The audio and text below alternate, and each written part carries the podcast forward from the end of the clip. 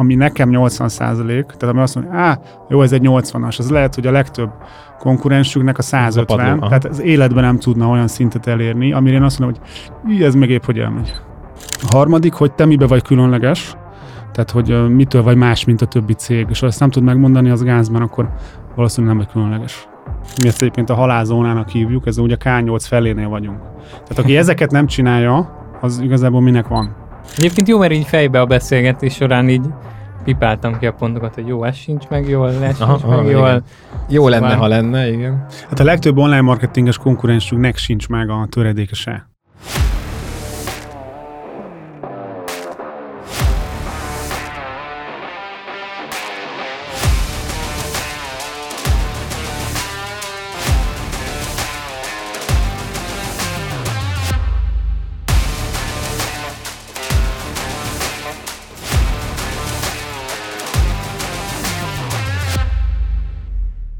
Üdvözlünk mindenkit a Content Rumble következő epizódjában. Mikrofonunknál uh, Gál Kristóf, uh, mint, uh, mint különleges vendégünk itt a mai uh, epizódban. Sziasztok! Uh, illetve a szokásos műsorvezető társaim. Csapó Gábor. Szabó Viktor és... Szanyi Roland. Sziasztok! Hello, hello, sziasztok! Szia Kristóf! Sziasztok! És hát aki esetleg még nem ismerné Kristófot, mert egyébként terveztünk egy ilyen játéksorozatot, ezt majd megbeszéljük a Viktorral, hogy erre próbálunk majd egy kicsit nagyobb hírverést csapni. De aki esetleg még nem ismerné Kristófot, nem is tudom, hogyan tudnánk őt fölvezetni. Én mindenképpen a, a, nem szeretem ezeket a guru neveket használni, de hogyha valaki egy picit is utána járt már itt hazánkban a különböző online marketing fogalmaknak, főleg ilyen mikro és kisvállalkozások tekintetében, akkor én biztos, hogy benne, hogy Kristóf nevével belebotlott, mint a Click Marketingnek a, a, az alapítója. Igen, pedig van külön guru nevem is, de akkor használom a, a simát. Melyik az? Gál Kristóf. Jó, oké, okay, oké, okay, ebbe belesétáltam, megérdemlem. Jó, oké, okay, oké, okay, oké. Okay. Alapvetően nem ismeretlen nálad a, a, a, a tartalomgyártás és a, a, a maga a podcast sem. Ha jól tudom, akkor jelen pillanatban kettő ö, saját podcast műsorod van. Igen, pont ma vettük fel az egyiknek oh. a két adását. És ezek a, a jól emlékszem, el, elmondod nekünk, hogy mi van? Igen, a régebbi, a... ami szerintem három vagy lehet, hogy négy éve megy, az a vállalkozás és pszichológia. Ezt Bíró Bence Péterrel csinálom, ő a pszichológus, én vagyok a vállalkozó, illetve van a vállalkozóból vállalkozás, ez lassan két éve megy, és mind a két adás az két hetente jelenik meg alapvetően. Tehát eddig is azért igyekeztünk olyan vendégeket meghívni, hogyha valamelyik szakterületnek a, a, a tudója, de hogy mellette még az ugyanúgy a műsorunk nevéhez méltán az ő is tartalomgyártó. Ebben az esetben most itt azért Kristóf az szerintem magasan lekörözít most bennünket is, de hát majd igyekszünk, igyekszünk tanulni tőle. A, amit mindenképpen szeretnék vagy mondani, hogy sok kritika ér minket, hogy azért néha a műsorvezetésben, meg a, a beszédstílusukban, hadarásban itt azért jó lenne kicsit fejlődni. Kifejezetten jó lesz ez most a, a Kristóffal, mert neki egy nagyon megnyugtató, nagyon ö, ö, ö, határozott vonallal vezetett ö, ö, ö, hangja van, illetve megszólalásai, és remélem, hogy ebből egy pici ragad ránk, ha más nem, akkor ennek az adásnak a, a, az erejéig. Igyekszem. No, de akkor én azt mondanám, hogy kezdjünk egy picit is bele. Amit én ö, itt a levelezésünkben ö, földobtam neked témának, az, hogy nekem van egy ilyen, egy ilyen ö, kisebb fajta félszem itt a, a jövőre nézve, főleg itt a hazai ö, céges mikrokörnyezetre ö, ö, tekintve, hogy azért egy elég, elég durva a koronavírusos sokkon van túl itt a, a magyar gazdaság. Most megfejeltük az ukrán háborúval, ez még nem volt elég, jön most ez az energiaválságnak nevezett történet, és uh, akkor nem is dobom be, hogy ugye szegény kormányunk ugye mit talált ki uh, itt még számunkra, és hogy ahogy uh, ha, ha hallgatjuk, látjuk a híreket, azért úgy néz ki, hogy ennek még korán sincs itt a vége. Tehát az, hogy jelen pillanatban most Magyarországon uh, ebben a szegmensben uh, előre uh, számolni, költségeket tervezni mennyire nehéz, azt nem is akarom most uh, itt bemutatni, de hogy egy ilyen környezetben marketingesként mi az, amit ti láttok és jósoltok? Van-e még ö, ö, olyan terület, amit, amit akár ti nem használtatok ki, vagy tudtok mutatni újt az ügyfélnek, vagy pedig most ti arra számoltok, hogy ö, esetleg ezen a témán is, a marketingben is egy ilyen recesszió várható majd?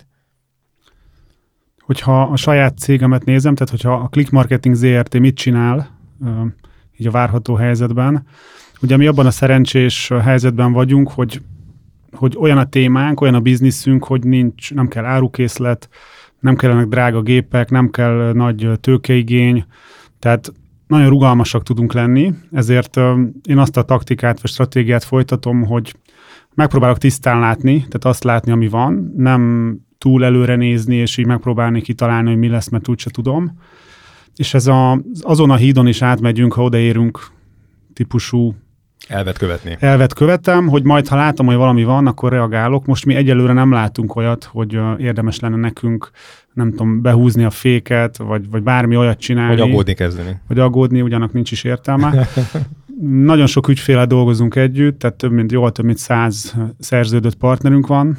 Ugye ez elég nagy skála, és elég sok mindennel foglalkoznak ezek az ügyfelek.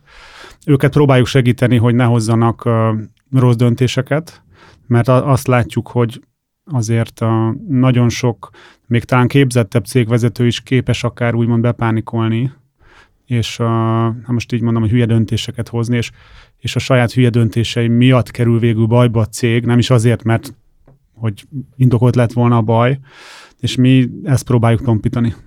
Hogy, hogy racionális döntéseket hozzon mindenki. Tehát akkor már ebbe is bele tudtok esetleg folyni. Tehát olyan szinten tudjátok megismerni az ügyfelet, hogy nem csak kifejezetten az online marketingben, hanem esetleg itt ilyen egyéb irányvonalakban is tudtok segíteni.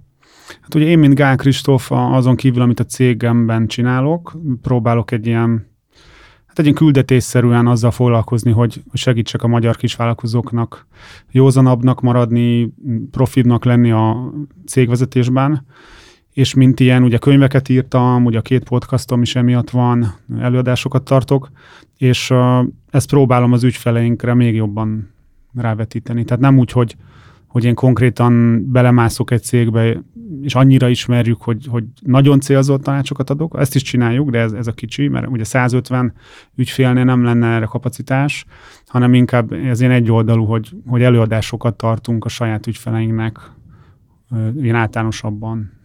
Ez a rész nálam is kimaradt. Um, van még olyan um, partnered, ahol a te személyes jelenléted szükséges? Tehát valahol te még tanácsot adsz, vagy pedig ott vagy egy tárgyaláson? Most pont tegnap egyébként részt vettem egy ilyen meetingben, de alapvetően az ügyfél munkában, tehát a napi, most ilyen termelésnek, mondjuk a napi termelésben gyakorlatilag nulla, szó, bocsánat. nulla százalék. Tehát nincs uh, szerepem szerencsére. Uh-huh. A, egy picit még akkor a ti részletekre visszatérve, elnézegetve az oldalatokat, meg a csapatfotót, azért itt egy jelentős emberállományról beszélünk. Uh-huh. Azért ez nem kis felelősséggel is jár. De, de, hogy, hogy látod, ők milyen, bocsánat, még egy, még egy, még egy belekérdezek a saját kérdésembe, ők milyen viszonyban vannak nálatok? Alkalmazotti, vagy pedig vállalkozói, vagy van valami vegyes profilotok? Hogy tudtok működni? Mindenki munkaviszonyban lévő munkatárs. Uh-huh. Az igen. Ó, ez így még durvább. Úgyhogy például a kata, meg egyéb ilyen nyalánkságok minket egyáltalán nem érintettek, uh-huh. mert uh, hát, mi tulajdonképpen előre megfizettük annak az árát, hogy most, most ne legyen problémánk. Ez brutális. Hány, hány emberrel uh, most huszonegyen vagyunk. Foglal, húsz, tehát hány, igen, tehát hány alkalmazott van? Az, az kemény. Igen. Picit-picit meg lenémultam. Segítsetek ki, de lehet, hogy kell egy kis idő, magamhoz érek. Meg voltam róla valamiért győződve, hogy ti is azért valamilyen szinten szabadúszókkal is foglalkoztok, és ez a csapat, amit ott látok, azért ez nem teljes mértékben saját. Nem, ez, tehát mindenki, azért, azért még durvább. Mindenki fő műsoridőben uh-huh. nekünk dolgozik, és bért kap rendesen. Uh-huh. Mert még az lehetne egy verzió, hogy be van jelentve, de boríték, de nem ja, nálunk, nem. nálunk fullban mindenki, uh, tehát nincs nálunk semmi hókusz-pókusz. Nem azt mondom, hogy nem volt soha, mert szerintem majdnem mindenki, vagy kvázi mindenki úgy kezdő, hogy van egy-két hókusz-pókusz. De az legalább de most már nagyon... plusz egy évvel előtt történt. Egyébként tényleg, igen, igen, igen, igen. Azokra el tudunk számolni. Akkor is ezzel viccelődtem, amikor még nem volt meg az öt év, de most már bőven megvan. Mert ahogy néztem, az zé er té, az, ha jól láttam, akkor az kétezer-húszas alapítású. Igen, azt hiszem, igen. Akkor váltottatok Kft-ről? Mi volt az oka? bé té-ről. Hogy... bé té-ről. Ami még ilyen finomabb, mert aha. a könyvelőnk nem látott még ilyet, hogy bé té-ről zé er té-re. Így a, a jogász, aki segített, ő sem nagyon csinált ilyet, és még a hivatalban sem nagyon láttak ilyet, hogy bé té-ről zé er té-re ez mi. Általában az szokott lenni, ugye, hogy a bé té után ugye azt elviszi valamilyen navos vizsgálat, csinálnak egy hasonló ká ef té-t, és akkor már fölfele nehéz bukni, hogy a cégnév megmaradjon, legyen zé er té, akkor nálatok viszont ez egy nem, tudatos... Büszke, én büszke vagyok aha. arra, hogy a kétezer-öt óta, amióta ezt csinálom, azóta, hát azért nem ugyanaz a cég már, hogy ezt a zé er té váltást csináltuk, de abszolút jogutódos, hmm. tehát hogy tulajdonképpen teljesen jogfolytonos az egész. Hát nem mondom, hogy egyedülálló, de azért ilyet, ilyen sztorit azért ritkán hall az ember. Igen, uh, hát igen ilyen, és egy csomóan mondták, hogy a, amíg még bé té volt, hogy ez milyen nagy kockázat, és a többi. És a, én érdekes, én ezt mindig annak lát, mert úgy, hogy a saját vagyonommal felelek. Ugye mindenért, ugye ez a nagy kockázat. A beltag, igen. És én, én inkább mindig azt mondtam, hogy szerintem tök menő, és hogy inkább ezt kéne ebben látni, hogy én merem vállalni a, a, a, a teljes felelősségét annak, hogy mit csinálunk. Igen, manapság meg a legnagyobb biztonságot ugye azt tudja jelenteni, hogyha mondjuk a, a tényleges tulajdonos, mondjuk az ügyvezető, és valahány százalékban tulajdonos egy cégben. Igen, ez egy bé té-nél teljesen más fogalom. Aztán egyébként azért gondoltam azt, hogy tovább lépjünk, hogy rájöttem arra, hogy én akármilyen rendes vagyok, akármilyen jó a szándékunk, semmi hókusz-pókusz nincs. Akkor is történt velem olyan hiba, ami akkora problémát okoz, hogy végül akár elvisz minket. Tehát, hogy a, a jó szándék azért nem elég. Hát ha ennyi embernek tartasz a, ugye, a felelősséget, meg tartol átad, akkor tudatos volt ezek szerint akkor egy olyan döntés, hogy akár Gál Kristóf nélkül is tudjon működni a, a click marketing? Ez egy pár éve szempont, hogy, hogy működjön nélkülem, de nem azért, hogy ne kelljen bemennem dolgozni, hanem úgy, én, én úgy látom, hogy ez egy értelmes, vagy ez a, ez a kívánatos továbblépési irány, hogy, hogy én már elkezdtem akadályozni a, a saját fejlődésünket, meg elkezdtem nem annyira élvezni ezt a napi operatív ilyen működtetést. Biztos eljön az idő is. Hogy indult egyébként? Tehát azért mondjuk egy ekkora céget fölépíteni, az neked volt valaha is a, a terveid között? Nem. kétezer-tizenötben léptük át először a nettó száz millió forintos bevételt. Az nekem akkor olyan volt, tehát a megelőző években erről úgy beszéltem, tehát ez a majd, ha száz milliósok leszünk, aha, arról úgy beszéltem teljesen ekvivalens módon azzal, hogy majd, ha piros hó esik. Tehát, hogy abszolút nem tudtam elképzelni, hogy ez, ez megtörténik, hiszen ugye, ugye tíz év után, tehát kétezer-ötben kezdtem, tíz év alatt lett száz milliós, de úgy, hogy két évvel előtte mondjuk tizenöt milliós volt. Tehát, hogy nagyon gyorsan, majdnem tízszereztünk. Melyik év volt ez? kétezer-tizenöt. Ráadásul akkor, hát végül is ott kezdett kilábolni Magyarország ebből a, uh-huh. a, a, az ingatlanválságból, és akkor itt is elindult ez a fajta online igény. Igen. Ezt és akkor ott, ott, ott azonnal, azonnal, kez, azonnal nem tudtam elhinni, hogy ez lesz mondjuk kétszáz millió, uh-huh. és igazából négy-öt évig nem is lett, hanem itt megálltunk a száz és százötven millió között, ott így pattogtunk, vagy így oldalasztunk, és igazából pont kétezer-húszról huszonegyre nőttünk ötven százalékot, és aztán huszonegyről idénre növünk még ötvenet, tehát idén már a nettó háromszázötven milliót így kapirgáljuk.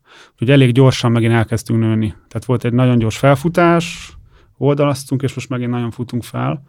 És igazából az, hogy például legyen cégvezetőnk, ami most már van, tehát a, és aki nem én vagyok, mm. hogy egyértelmű legyen, ez igazából olyan egy évvel ezelőttig ezt sem nagyon hittem el. És akkor volt egy ilyen, ezt ilyen, ilyen mini megvilágosodásnak, vagy mini megvilágosodásoknak szoktam nevezni, amikor akár ilyen több éves ilyen, ilyen vívódás, így, így tényleg egy pillanat alatt, így, így mint a letöltenék egy, egy új részt, így világossá válik. Bekapcsol egy kapcsoló. Um, Igen. A Silicon World sorozatot te nézted? Igen. Hogy nézett ki ez az értézés?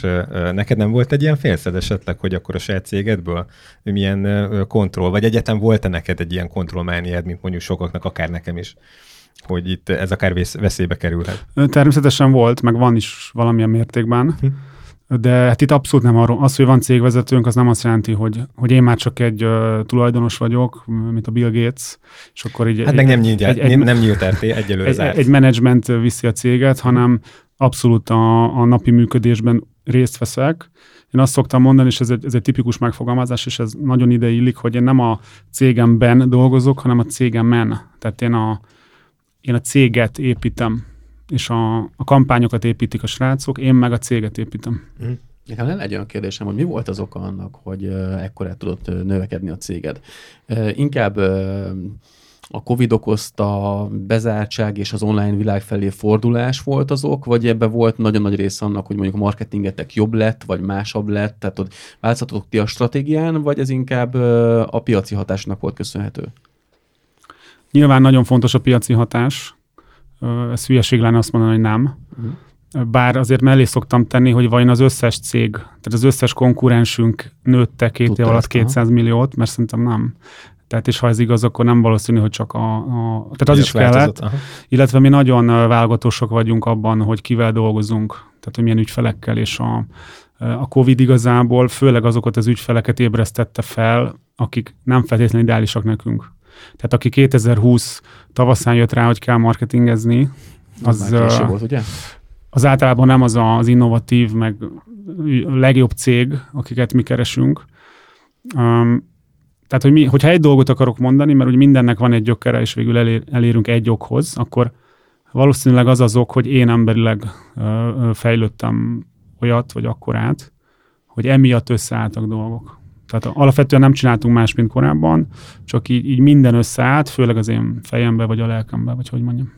Uh-huh. Amilyen, amilyen cégekkel voltam eddig kapcsolatban, akár ö, ö, most tényleg szabadúszóként, vagy pedig régen ö, alkalmazottként, én is azt láttam, hogy hihetetlen, sokkal nagyobb mértékben befolyásol egy céget a tulajdonosnak a személyisége, ö, ö, meg, a, meg, a, meg a tervei és a, a, a, a cél, ahol el akar jutni, mint azt, mint azt bárki is remélné. Tehát olyan szinten... Vagy mint bármi más. Mint bármi tehát, más, igen. Tehát hihetetlen módon tudunk a saját magunk akár gátjai lenni. Ha éppen ezt gátnak vesszük, és, és hogyha a fejlődés útjába állítjuk, akkor nagyon tudunk ezzel ellen, ezzel ellen dolgozni. Vagy pedig pont ellenkezőleg, ahogy ezt a, ezt a példát akár mondjuk nálatok is láthatjuk.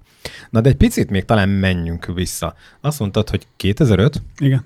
Mi volt kétezer-ötben? Akkor, akkor hogy nézett ki? Nem egyből uh, marketing ügynökségként kezdtétek. Igen. Oh, hogy nézett, nem, hogy néztek ki? Még a nevünk se ez volt, vagy a nevem. Ugye uh-huh. többes számba beszélek. De azért úgy nyugtass, Gál Kristóf ezért voltál. né- négy évig egyedül nyomtam, de már akkor is nyilván azt mondtam, hogy mi, meg csapatunk, meg megcsináljuk, és ezt azóta se tudom levetkőzni, hogy az ad- akkori ilyen, időről... Nekem is volt egy ilyen, igen. Szerintem majdnem mindenki ezen átmegy. Szóval kétezer-öt igazából a Danubius Hotels zé er té vagy en er té nevű szállodavállalatnál dolgoztam. Első és egyetlen munkahelyem, ott rendszergazda voltam. Ez úgy nézett ki egyébként, hogy kétezertől jártam főiskolára, ilyen közgazdaságtant, tehát én kereskedelem marketinget tanultam, és mellette már ennél a szállodavállalatnál így, így, így pötyögtem ilyen, ilyen négy órás, ilyen informatikus szerűségként. Egyelőre ez elég távol áll a, a jelenlegi helyzettől. Na mesélj, hogy jutunk ideig? És uh, kétezer-négyben uh, diplomáztam, akkor felvettek uh, rendes nyolc órás rendszergazdának. Én még mindig rendszergazda, oké. Okay. Igen, uh, és kétezer-ötben alap, tehát egy év után körülbelül alapítottam a, a céget, de úgyhogy ugye másodállású vállalkozóként. Igazából weboldalakat kezdtem csinálni, és Primo Design volt a nevünk. Akkor innen az í té is kapcsolat. Ugye az, hogy design, azt muszáj beletenni minden uh-huh. webes cég nevébe. Vagy a fotósnak. És mivel nem volt más, nem volt más szabad domain, tehát nyilván az az egyik, hogy kell egy valami.hu, igen. valami design.hu, és akkor Primo az így jónak tűnt, hogy az ilyen valami ilyen első, ilyesmit jelent, hogy Primo. Nem is magyarul van, jó lesz. Igen, okay. igen. És akkor szóval Primo Design informatikai és marketing bé té hmm. volt a nevünk, és elkezdtem weboldalakat csinálni. Ez egyébként onnan jött, hogy már ilyen nyolc-tíz éves koromban ilyen, akkor zé iksz Spectrum nevű számítógépemen, ami a Commodore-nak a nagy ilyen vetélytársa volt. Nekem már csak Commodore volt, igen. Szóval Basicben már ott pötyögtem. Tehát, hogy programokat csináltam, utána számtech tagozatra jártam középiskolába, és akkor ez az írjunk programokat, amit soha senki nem lát, mert nem, t- nem tud eljutni emberekhez. Ehhez képest a web az egy ilyen álomszerű volt, hogy csinálok egy weboldalt, és akkor ezt valaki látja. Bárki. Igen. Az egy, az egy nagy... És akkor ez a web weboldalkészítést kezdtem el, és ezt csináltam. Hát igazából, igazából már ilyen egy-két év után rájöttem, hogy jobb biznisz a, a akkori nevén Google AdWords kampányokat csinálni. Ugye ez kétezer-egyben indult a Google AdWords, tehát, az, az, tehát nem lett össze... Tehát aki nem élte azt át, az nem tudja elképzelni, hogy az nem, az nem alapértelmezett, hogy van egy Google Ads nevű valami, hanem, hanem ez olyan volt akkoriban, mint egy ilyen, így a világ legdurvább ilyen titka, amit így elmond, hogy van ilyen, hogy beírod, hogy akármi, fizetsz és ha fizetsz érte húsz forintot, akkor ott leszel. Ha, ha nem írják be, akkor nem kell fizetni. Csak akkor fizetsz, ha kattintanak. Tehát akkor ez egy ilyen elképesztő felfogás dolog is volt, igen.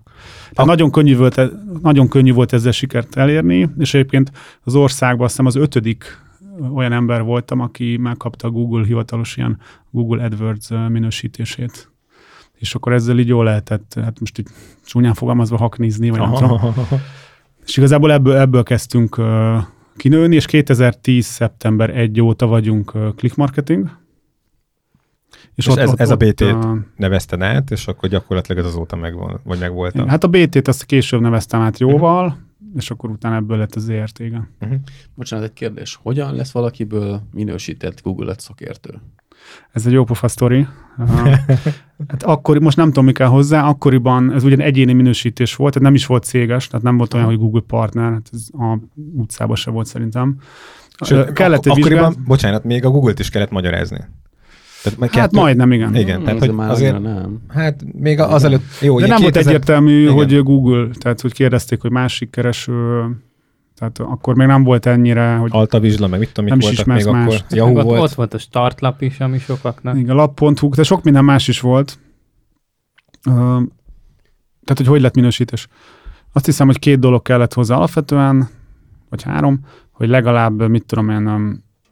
három hónapja legyen egy ilyen Google AdWords fiókod, ilyen ügynökségi fiók. Az ügynökségi fiókba ugye be lehet csatolni más, tehát az ügyfelek fiókjait.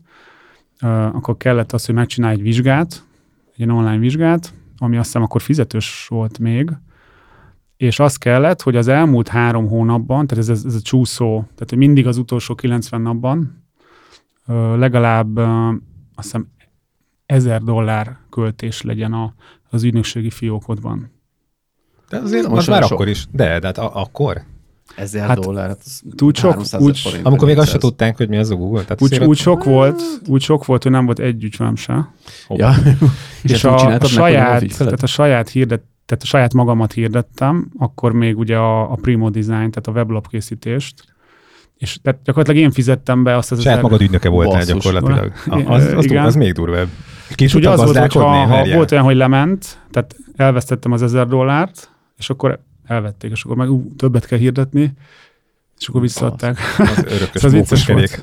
De akkoriban ez még tényleg az volt, ugye én kétezer-hat óta blogolok, az is még ma sem egyértelmű, hogy egy cégnek kell blogolnia, mármint, hogy nekem egyértelmű, de hogy nem, a cégnek nem. De hogy én már akkor elkezdtem blogolni, és akkor annyira, annyira kisebb volt ez a, az online marketing világ, hogy kb. mindenkit Mindenki ismert mindenkit, aki online marketinggel foglalkozott, és ilyen személyesen gratuláltak a, a blogomba, ilyen kommentben, hogy hú, te vagy az ötödik, és akkor ez milyen király. Tehát, hogy egy kicsit más volt. Ma már szerintem több száz, vagy lehet, hogy több ezer ilyen minősített ember lehet, meg sok cég is van. Érdekes így erre visszagondolni, hogy milyen ősidők voltak még. Ezzel elképettem, hogy te magad csináltad komolyan. Tehát, hogy, hogy egy igen. saját cégednek a, a hirdetéséből sikerült ezt elérni. Igen. Hát lehet, hittem, hogy volt ügyfelem, most hazudni nem akarok, de hogy, hogy ma mondjuk ez az összeg, tehát ez, a, ez az előző kilencven nap költés, ez mai napig egy, egy téma. Mert azt hiszem, hogy a, a céges minősítéshez kell mondjuk tízezer dollár most. De mondjuk a click marketing, most nem akarok hazudni, de a nagyságrendje mondjuk az, hogy mit tudom én, ötszázezer dollár a, a kezés. Tehát, hogy brutál sokat. És innen visszanézve oda, hogy ezzel bohóckodtam, hogy így hú, mennyit költsek, így vicces. De ezek szerint akkor ki tudtad már gazdálkodni ezt a weboldal fejlesztésből? Hát valahogy igen. igen. És akkor utána gyorsan tudtam erre ügyfeleket szerezni, mert hogy ilyen best buy. Tehát aki ezt egyszer, akinek volt valamennyi esze, és elmondtam érthetően, és megértette, akkor ez belevágott. Jó, így nem elértem. Akkor innen egy egyenes út vezet akkor az online reklámhoz. Igen. igen. Uh-huh. Tehát azt értettem meg, hogy a, a weblap készítéshez uh, én nagyjából háromféle kompetenciát gondoltam, hogy kell valamiféle programozás, oké, ez végül is megy, kell valamennyi grafika vagy design, hát ez már úgy karcolt. És a harmadik, hogy uh, ugye ez, a, ez a kódolás, vagy a tehát ahogy a há té em el kódot írsz, abban is így el voltam. De rájöttem, hogy ha ezt akarom skálázni, akkor folyamatosan ilyen három embereket kell, tehát hogy nem elég egy ember ahhoz, hogy igazán magas szinten ezt nyomjuk. Ezt akartam kérdezni, hogy akkor viszont hogy tudtál lépni, vagy miért léptél tovább az ügynökségi felé? Tehát, hogy a weboldal készítést ezért engedtem el egyrészt, aha. hogy túl bonyolultnak láttam ebből, úgyhogy soha nem volt munkatársam, tehát soha nem volt alkalmazottam, hogy lesz ebből valami, hogy egyből három ember, meg így én se értem igazán. Plusz ugye mindig el kell adni egy új weboldalt, hogy mindig menni kell, házalni, eladok, tudom, kétszázezerért, háromszázezerért, és ez egy ilyen soha véget nem érő dolog. És rájöttem, hogy a, hogy a kampánykezelésért havidíjat lehet kérni, és hogyha mi, ha mondjuk húszezer a havidíjam, ami na, akkor az volt a nagyságrend akkoriban, és minden hónapban csak egy ügyfelet szerzek, akkor a második hónapban már negyvenezer a havidíjam. Na, értelek. A harmadikban már hatvan. Megmarad az ügyfél. Igen. Tehát, hogy lehet egy úgymond egy ilyen bázist építeni. Tehát nekem ez, azt ismer, ezt ismertem fel valahogy akkor. és ezen kezdtem el menni. Igen. És mikor jöttek az első kollégák? Amikor elkezdtél felvenni embereket? kétezer-kilenc vagy tíz. És mennyivel kezdtél? Vicces, az első négy munkatársam, az anyukámnak egy ex-kollégája, aztán a tesóm, aztán a, az egyik legjobb barátom, és aztán a, a tesóm egyik legjobb barátja. Ez volt az első négy munkatárs. Abszolút házi nyúlra lőttél. Jó, klasszikus okay. Ilyen, amit aha. senkinek nem javaslok. Viszont majdnem mindenki átmegy rajta szerintem. Igen, abszolút. Veszélyes egyébként tényleg. Tehát, ajajaj. Azt mondják, hogy egy rokont, jó barátot könnyű felvenni, de nehéz kirúgni.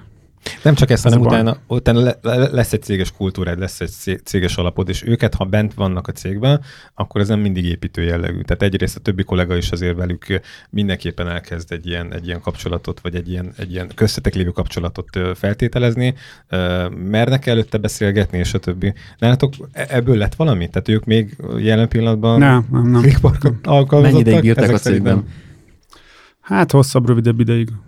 Most már évek óta nincs így ö, személyes ismerős, vagy rokon, vagy is. És ezért jó viszonyban váltatok el, vagy? Hát ö, nem, nem mindig. Ah, ez nehéz. Ez, ez, ez a legnehezebb benne, igen, hogy itt ö, akaratlanul is, mivel egyéb ö, kapcsolódási pontotok is van, teljesen mások az elvárások. A tesómmal jobban vagyok. Oké. Okay. Meglepő módon. Hát még azért velük. Le, hát velük igen, ott is lehetne gond, de... Így van, így van. És a kollégák egyébként, úgy mondtad, hogy most már huszonegy kollégátok van. húsz. húsz. Mi alapján veszed fel az embereket? Tehát, hogy mik azok a preferenciák, amit meg kell felelni mondjuk egy alkalmazottnak? Milyen hosszan válaszoljak? Ráérünk, kifejteted nyugodtan. Szerintem a, az, hogy kiket veszel fel, az így a e, extrém nagy mértékben meghatározza, hogy, hogy mire lesz képes a céged, vagy hogy te. Abszolút. És a, tehát ezt egy könyvben olvastam, ezt nem tudom ki mondta, de hogy, hogy az a megfogalmazás, hogy, hogy legyél nevetségesen válogatós. Tehát amikor már mindenki röhög rajtad, hogy mi ez a bóckodás, hogy ennyire durván válogatsz, hogy az a helyes, mert uh, tehát az az egyik ilyen alaptézis, hogy nem tudsz megváltoztatni egy embert. Pont hallgattam, a, van a Jack Welch, aki azt hiszem a General, General Electricnek volt évtizedeken át azt hiszem a vezetője, tehát mit tudom, kétszázezer fős cég, a világ egyik legnagyobb cége, és egészen ugye lentről feljutott a csúcsig, tehát ő egy legendás ilyen menedzser, és hát ő mondta, hogy az egy kezén meg tudja számolni, hogy hány ember változott meg így a, a karrierje során, akit ismert. És uh, hát alapvetően két dolgot kell nézni egy embernél, vagy két kategória. Az, hogy milyen ember, és hogy mi a tudása, tapasztalata. És mondjuk finoman szólva nyolcvan százalék a, a milyen ember, és húsz százalék az, hogy mit tud. Tehát, hogy ilyen arányba kell szerintem nézni. És a legtöbben inkább fordítva nézik. Tehát, hogy mit tud, mi a tapasztalat, és amúgy, ha nem nagyon gáz, akkor fölveszünk. És ez azért hiba szerintem, mert azt, az, hogy milyen ember vagy, azon nem tudunk változtatni, az, hogy mit tudsz, azon meg tudunk. Igen. Főleg, ha egy megfelelő embert, tehát ha egy olyan embert veszek fel, aki képes fejlődni, és ugye ez is egy szempont, hogy fejlődőképes-e az ember, akkor meg nagyon könnyű megtanítani bármire, amit ő is szeretne megtanulni. Viszont ha egy nem megfelelő hozzáállású, motivációjú, etikájú, becsületességű embert veszek fel, akkor ez kampó. Sokan még a csapatba se gondolnak bele, tehát nem mindegy, hogy milyen személyiséget zársz aztán össze egy irodába. Pont ezt akartam kérdezni, hogy a kollégák egyébként tudnak csapatként is együtt dolgozni, vagy inkább csak szétosztott területek vannak? Hát abszolút csapat. Tehát nyilván már ilyen huszonvalány embernél nem tud olyan lenni a csapat, mint még öt embernél, de, de nagyon-nagyon jó a csapatunk. Szerintem az a, az a profi hozzáállás, hogyha egy cégnek vannak leírt, de legalább kimondott alapértékei. És a, nekünk van például hat alapértékünk, ez a lényeglátás, őszintesség, proaktivitás, illetve a fejlődni akarás, alázatosság és a kedvesség. Uh-huh. És ez, ez ne, ezek nem olyan alapértékek, hogy én most leültem, hogy fú, mi hangzana jól, akkor legyen a lényeglátás, meg az őszintesség, hanem megfigyeltem magamon, meg az akkori csapatomnak a legjobb tagjain, hogy milyenek vagyunk. És akkor erre vannak ilyen gyakorlatok egyébként, és kijöttek ezek. Uh-huh. Hogy mindenkibe, akit én az akkori csapatom legjobbjainak tartottam, meg magam, főleg magamba, ezek közösek. És akkor, akkor erősítsünk erre rá, és keressünk olyan embereket, akik szintén ilyenek. És mivel ez alapján, ez az egyik fő szűrő, úgymond, hogy az alapértékek stimmelnek el, ezért az egész huszonegy fős csapat most, tehát nagyon-nagyon nagy mértékben közös alapértékeken van. És ugye ez egy olyan alapot ad, hogy tehát nem kérdés az, hogy őszinték vagyunk-e, vagy hogy mindenki akar-e fejlődni. Például. Tök jó. Annyira jellemző egyébként.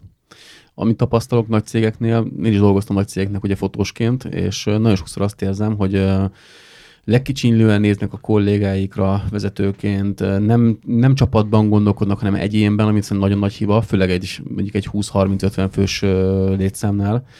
És uh, szerintem ezek meg vannak programozva, vagy ezek uh, tönkre fognak menni ezek a vállalkozások. Vagy hát ki van írva az irodában ilyen szép betűkkel, hogy a, a fő, legfőbb értékünk az őszintesség, vagy akármi. Egy ilyen macskás poszter és kategória. Közben egyértelmű, hogy tök kamu, mert hogy mindenki hazudik mindenkinek a, a cégben. Tehát, hogy én nem ezekre az alapértékekre gondolok, hogy most mi a, mi a menő ma, hanem hogy tényleg milyenek vagyunk. Jó, de mondjuk azért na, rengeteg a húsz fő, de azért mégis mondjuk egy kétszáz fős vállalatot, ott már nagyon nehéz, vagy azt mondod, hogy lehet? Ilyen elvek szerint megtölteni? Nincs ebbe tapasztalatom nyilván, meg akiknek én igyekszem segíteni, hogy a magyar kisvállalkozásoknak tipikusan nem az a fő kihívás, hogy, hogy mit csináljanak kétszáz fővel, aha, hanem hogy, hogy hogy legyenek tíz fősek. Igen, az ötből. És, és még a mi zónánkban abszolút azt mondom, hogy ez, ez simán lehetséges. Ugye az a kérdés, hogy, hogy nálunk is már ilyen húsz embernél kellenek vezetők a tulajdonoson kívül, és hogyha ezek a vezetők is olyanok, és én azt mondhatom, hogy nálunk abszolút olyanok, akkor gyakorlatilag, tehát én már tényleg tudom, és ugye itt van egy, szerintem be kell vezetni azt, hogy van, amit elhiszel, meg van, amit tudsz. Tehát és mondjuk én elmondom, hogy van ilyen, most így azzal a feltételezés elég, hogy ti ezt elhiszitek, hogy így van. De igazából nem tudjátok, mert nem, nincsen egy húsz fős olyan cégetek, ahol ez tényleg megy. Csak nekem már van, és ezért én tudom, hogy ez, hogy ez nekem egy olyan alapigazság, hogy így nem, nem kérdés. Mint hogy most lejtenék itt valamit, az leesik, nem kérdés, hogy mindenki tudja, hogy leesik. Csak nekem ezek már ilyen tudássá változtak, csak hát a legtöbb magyar vállalkozónak ez nem tudás, legfeljebb nekem elhiszi. De én is régen valakinek egyszer elhittem, és elkezdtem ennek megfelelően így, így ezen dolgozni, hogy ezt elérjük. Mennyire ö, engedik a cégek, hogy a ti marketing tudásotok ö, megnyilvánuljon a marketing stratégiában? Mennyire van az, hogy rátok erőltetik azt, amit ők szeretnének? Mert az jellemző a magyar vállalkozások, nagyon kőkemény elhatározásaik és elgondolásaik vannak, aminek mondjuk sok ö, értelme sokszor nincsen. Én ezt nagyon sokszor tapasztalom, főleg amikor fotókat kérnek, hogy milyen fotókat kérnek, és tudod, mm-hmm. hogy technikai szempontból is, művészi szempontból is, meg pszichológiai szempontból sem állja meg a helyét abban a formában, mm-hmm. ahogyan ők kérik, de ők ezt erőltetik, hogy neked ezt úgy kell lefotózni, és te hiába szeretnél nekik segíteni, ezt nem fogadják el, hogy ez marketingben is így van egyébként. Persze. Weboldal kapcsán, bármi kapcsán, hogy például milyennek kell lenni egy posztnak, vagy bármi. Ennek is volt egy evolúciója így, a, így az életemben. A, Amikor úgy gondoltam már, hogy rájöttem, hogy mi a jó megoldás, akkor elkezdtem megpróbálni ezt mindenkire ráerőltetni, és megváltoztatni olyan, úgymond olyan vállalkozókat, akik tök más gondoltak, de hogy miért nem érted meg, hogy az olyan, amit én mondok. Aha. És aztán egy ponton szerencsére rájöttem, hogy ezt, ezt felejtsük el. Tehát nem az én dolgom, hogy úgymond felébresszek alvó embereket, és megmondjam, hogy mi a, az igazság, még akkor is, hogyha szerintem az, hanem meg kell találnom azokat a vállalkozókat, akik eleve hasonlóan gondolkoznak, is nyitottak, és elhiszik, amit mondok, és, és tehát, hogy nem kell őket győzködni. Az nagyon jó, amit mondtál egyébként, mert ugyanerre jöttem rá én is. Nekem is volt, ezt pont meséltem Rolandnak itt nem olyan régen, hogy volt egy vállalkozó, aki megkeresett, és ilyen olyan amatőr képeket akar csináltatni, egyszerűen nem értettem a koncepciót sem. És jobban magyaráztam el neki, hogy figyelj, nem jó, ne ebbe az irányba induljunk el. Gyakorlatilag lett egy nézeteltérés kettőnk között, amiben én tudtam, hogy az, amit én gondolok, az helyesebb, mert mm. én ezzel foglalkozom tizenhét éve. Ő meg most élte első vállalkozásának a képét mm. akarja megcsináltatni, és fogalma nincsen róla. És akkor az egészből az lett, hogy inkább elengedtem a kezét, mert ezt nincs értelme megvá- nem tudom megváltoztatni szerintem sem, és nem is fog megváltozni a véleménye, addig pár pofon be bele nem fut, addig nem fog változtatni. Mm. És uh, sajnos az a tapasztalat, hogy magyar vállalkozóknak egy jó része nagyon szereti uh, a nem létező tudását ráerőszakolni másra, amit meg szerintem az, aki igazán jó szakember, mint olyan te is, nem mm. fogod elviselni hosszú távon, mert te is tudod, hogy nem fogod tudni hoza- hozni azokat a számokat, amit mondjuk elvárnak tőled. Mm. És azért egy marketing szempontból, amikor van egy százezer fontos keret mondjuk marketingre, és neked hozni kéne a számokat, és nem hozod, és mm. nem azért nem hozod, mert te nem tudnád, hanem azért, mert mm. olyan kérései vannak, akkor az nyilván rád vett rossz fényt. Hát nekünk erre az a megoldásunk, ez nyilván azért van, mert, mert tehát ez belőlem fakad, tehát én nagyon ilyen, ilyen sztenderdekbe tudok csak gondolkozni, tehát én mindent szisztematizálok, mindenre kitálok egy rendszert, egy koncepciót, egy sémát, és az egész click marketinget igazából arra építettem, meg arra építjük, hogy van egy saját, most már van egy saját módszertanunk, ezt egyébként ká nyolcnak hívjuk, mert a click marketing nyolc, vagy a Kristóf, ilyen nyolc, nyolc elemű ilyen módszere, uh-huh. És ebbe elmondjuk, hogy szerintünk mi az, amit csinálni kell, hogy mondjuk mit tudom, milyen legyen a honlapod, mit kell tudni a honlapodnak, látogatókat hogyan szerez, mennyit posztolja Facebookon, ilyesmi. És igazából mi azt csináljuk, hogy nem, hogy más ránk erőlteti, hogy szerintem mit kell nekünk csinálni, hanem mi csak azt csináljuk, amit mi akarunk, tehát és, megkeressük azt, és megkeressük azt, akihez ez illeszkedik, tehát a cégéhez illeszkedik ez a típusú marketing, és amúgy elhiszi nekünk, hogy ez jó. Egyébként akik megkeresnek benneteket, ők általában nagyon kezdő vállalkozók, vagy már van, akin befutottabb, és úgy keresnek meg? Melyik a jellemzőbb? Mert mondtad, hogy mikrovállalkozásokkal foglalkoztok, ez mit jelent egyébként, hogy éves árbevétel létszám, vagy mi alapján? Hát nekünk elég ilyen pontosan le van írva, és meg van határozva, hogy, hogy kikre lövünk úgy ideálisan, aha, és ezek... Ezen könnyű megsértődni, de, de kifejezetten nem a kezdők, aha, de egyébként a legtöbben kezdők találnak meg. Igen, de mi kifejezetten azért nem a kezdőket keresünk, nem azért, mert derogálna nekünk, hanem, tehát nekünk van, tehát nekünk a küldetésünkben például az szerepel, hogy az a célunk, hogy sikeresebbé és eredményesebbé tudjunk tenni magyar kisvállalkozásokat. Tehát nem sikeressé és eredményessé, hanem sikeresebbé, uh-huh, és eredményesebbé. Mert én azt mondom, hogy nem az én dolgom, hogy a, a te céged de sikeressé tegyen, hanem az a te dolgod. A click marketing azt tudja megcsinálni, hogy, hogy fel, ezt felpörgeti még jobb marketinggel. És hogy az a neki, idézőjelben az a baj a, a, hát sajnos a legtöbb kezdő vállalkozással, hogy abszolút nem áll meg a lábán. Tehát, hogy nem valid, tehát lehet, hogy semmi szükség nincs rá, van egy nagy álom, és hogy a legtöbbször nincs megalapozva, és tőlünk várják a csodát. És mi pedig nem tudunk csodát tenni, és nem akarunk belemászni olyan projektekbe, ami vagy sikerül, vagy nem. Mert vagy a se- senkinek nem jó. Igen. Mm. Igen. És a cégek, akikkel dolgoztak, ők ö, már megkeresnek benneteket, ugye nagyon marketinget csináltok az interneten, azt láttam többször is. Egyébként vicces, mert amikor Roland mondta, hogy ö, jelezted, hogy érdekelne, hogy eljönni hozzánk a stúdióba, mm. akkor ö, én meglepődtem, megmondom őszintén, mert nem gondoltam volna, hogy ö, el fogsz jönni hozzánk egyik részről. Ez nagyon pozitív számomra. Örök hitetlen a Gábor, igen. Igen, egyébként megmondom őszintén. De az a durva, hogy én tényleg régóta követem a munkásságotokat, és én nagyon sok, én iratkoztam fel több ilyen online, ilyen, nem tudom, voltak ilyen kiküldött ilyen leveleitek, és mm. akkor ezekre feliratkoztam. Tehát én nekem volt fogalmam arról, hogy egyáltalán mit csinál a click marketing, meg nagyon sok dologban egyébként, megmondom őszintén, alkalmaztam is a mm. saját vállalkozásomban, tehát nem vagyok azért teljesen fogyatékos, nem akarom kitalálni én azt, amit mások már előttem kitaláltak, tehát nyilván azért nem tudom, mennyire remzom a magyar emberekre, de nem szeretem elgetni magamat, és mm. szeretek arra menni, amit már előttem kitapostak. És jó látni azt, hogy egyébként ahogyan mondtad, hogy van olyan vállalkozás, aki szeretné sikeresebbé tenni a magyar vállalkozásokat, mm. és nem csak az a cél, hogy hatalmas pénzeket beszedjen, mert nyilván ez is valami kiszámláztad, és készen vagyunk. Igen, de, de, de valahogy egyébként ez nekem egy akkora pozitívum volt, mikor Roland jelezte, hogy jössz, hogy ez egy, egy olyan, olyan dolog, mint amikor most mondok egy hülye példát, hogy Bill Gates-szel találkozhatsz, de úgyse fog eljönni, és akkor írunk neki egy levelet, de úgyse fog visszaválaszolni, és akkor mégis, mégis csak visszaválaszol. Viszont amit ki akarok belehozni, hogy ezt Ezt alkalmazod egyébként a, a marketingetekben is? Tehát, hogy a személyes jelenlétedet mondtad, hogy már nem annyira aktivizálod, de mm. mielőtt ö, ekkora cég lettetek, előtt ezt, be, ezt használtad? Tehát, hogy így az ilyen lehetőségre lecsaptál, vagy próbáltál egyébként ilyen szinten marketinget építeni? Hát ne, nem sokkal ezelőttig, ez mondjuk azért most már évek, de nem sok. Tehát, hogy nem sokkal ezelőttig gyakorlatilag én kezeltem a hirdetéseinket, én posztoltam, én írtam a blogot, én küldtem a leveleket. Most már egyiket sem csinálom ezek közül, viszont a, a saját úgymond brandemet, mint Gál Kristóf, a Click Marketing vezetője, azt meg nagyon keményen tolom, de nem, nem, nem akkora tudatossággal, hogy na most ezt úgy kiszámoltam, hogy ez hú, ez kurvára megéri, és akkor ezt csináld, hanem nekem ez így ösztönös, hogy, hogy posztolok, videózok, stb. És egyébként ez, meg podcastokat csinálok, és ez egyébként nagyon sokat hozzátesz a, a Click Marketinghez, úgyhogy nem, ezt csinálom. Most nem tudom, válaszoltam-e? Igen, igen, abszolút. Igen, igen, nehéz így. Tehát lényegében, ugyanaz, lényegében ugyanazt csinálja a click marketing a saját marketingében, amit ez a ká nyolc módszertanunk mond. Nem is tudom elképzelni, hogy, hogy máshogy ez hogy lehetne hiteles. Egyébként az egésznek a lényege az, hogy én azt vettem észre, vagy azt gondolom, hogy mindenki túl misztifikálja ezt a kreatív, a, kre, a, a, a kreativitásnak a szükséges mértékét, hogy mennyire kell kreatívnak lenni ahhoz, hogy mondjuk egy, egy komoly céget építs, hogy mindig dobja egy óriási kampányt, meg nem tudom, ilyen szuper ötletek.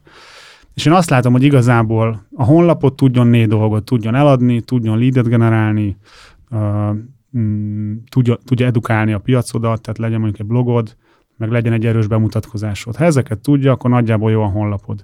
Akkor fontos, hogy mondjuk a saját nevedre, ha rákeresnek, hogy click marketing, legyél ott a, a, a, a keresőbe.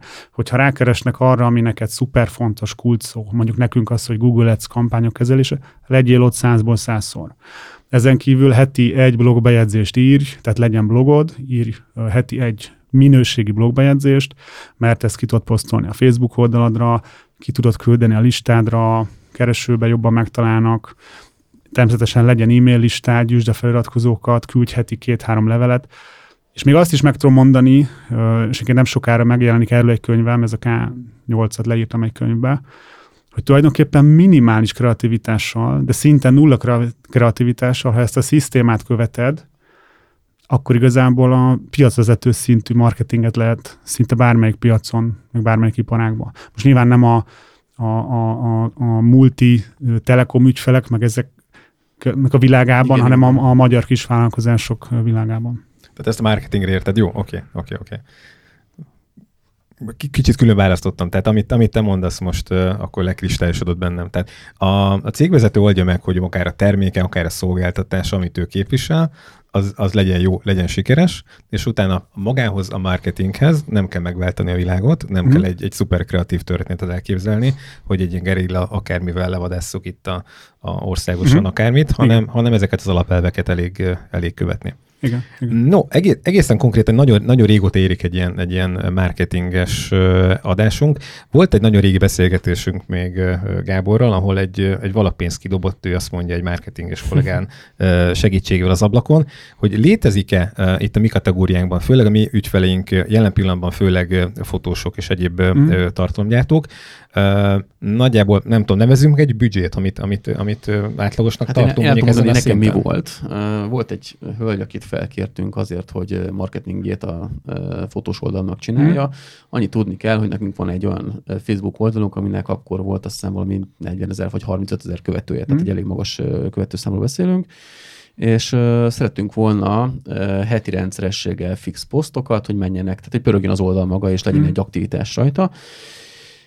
És hát egy uh, marketinges hölgyet megtaláltunk, aki el is vállalta. Ha, ha jól emlékszem, akkor heti tíz-tizenöt ezer forintért, de ez már volt egy tíz, tíz éve, vagy nyolc éve, nem tudom hmm. pontosan. És uh, hát rájöttünk, hogy igazából uh, marketinget nélkülünk semmilyen formában nem tudta csinálni, mm. csak úgy, hogy mindenhez mi írtuk a képet, a szövegek azok fontosan rosszak voltak, át kell írni a szöveget, mm. az időzítések nem voltak jók, uh, a számokat nem nagyon hozta a hölgy, és akkor a kedves párom vette át a megoldást, tehát nem tudom, egy három-négy-öt hónap után így azt mondtuk, hogy oké, köszönjük szépen, ez ennyi mm. volt. És uh, utána párom vette át, és egy teljesen más marketing stratégiát kezdtünk el követni, uh, ami sokkal sikeresebbnek bizonyult, mint az előző marketinges, és ilyenkor ugye az a baj, hogy egy fotós, videós tartalomkészítő nyilván nem tud azért itt százezres tételben hirdetni, mm. bár nekem volt erős példa egyébként, hogy ilyen nagy tételben hirdettem. Ezt akartam kérdezni, mi volt az, amit a végig eltapsoltatok? Nekem kétszázezer volt a legtöbb egy mm. hónapra, de az nekem hozott nagyon sok rengeteg pénzt, tehát az, az visszajött maximálisan. Tehát mm. mi azt tudtuk, hogy, az, hogy annyi elmehet, és az nekünk vissza fog jönni. De hogy általában mondjuk egy fotós, videókészítő, tartalomkészítő szerintem egy ilyen havi ötvenezer forintnál többet nem tud elhirdetni. Tehát van mm. olyan lehetőség ezeknek a Uh, hát jó, el tud nyilván, de azt mondom, hát hogy a nagy többség mondjuk... árba dolgozik, tehát... A nagy többség azt szerintem ennél többet nem költ el. Elfből sem. De mondjuk maradjunk akkor mondjuk a százezer font, hogy annál többet biztos nem fog elkölteni. Mm. Hogy uh, van-e lehetőség olyan marketingest találni szerinted Magyarországon, akik mondjuk ezt a kisbüdzséjű cégeket meg tudják uh, marketingelni helyesen és, és például minőségileg. Mm. Vagy van-e alternatíva? Vagy van-e alternatíva? Mi azt mondjuk, a, tehát ugye az őszintesség az egyik alapértékünk. Tehát mi tényleg őszintén elmondjuk lényegében mindenről, amit gondolunk.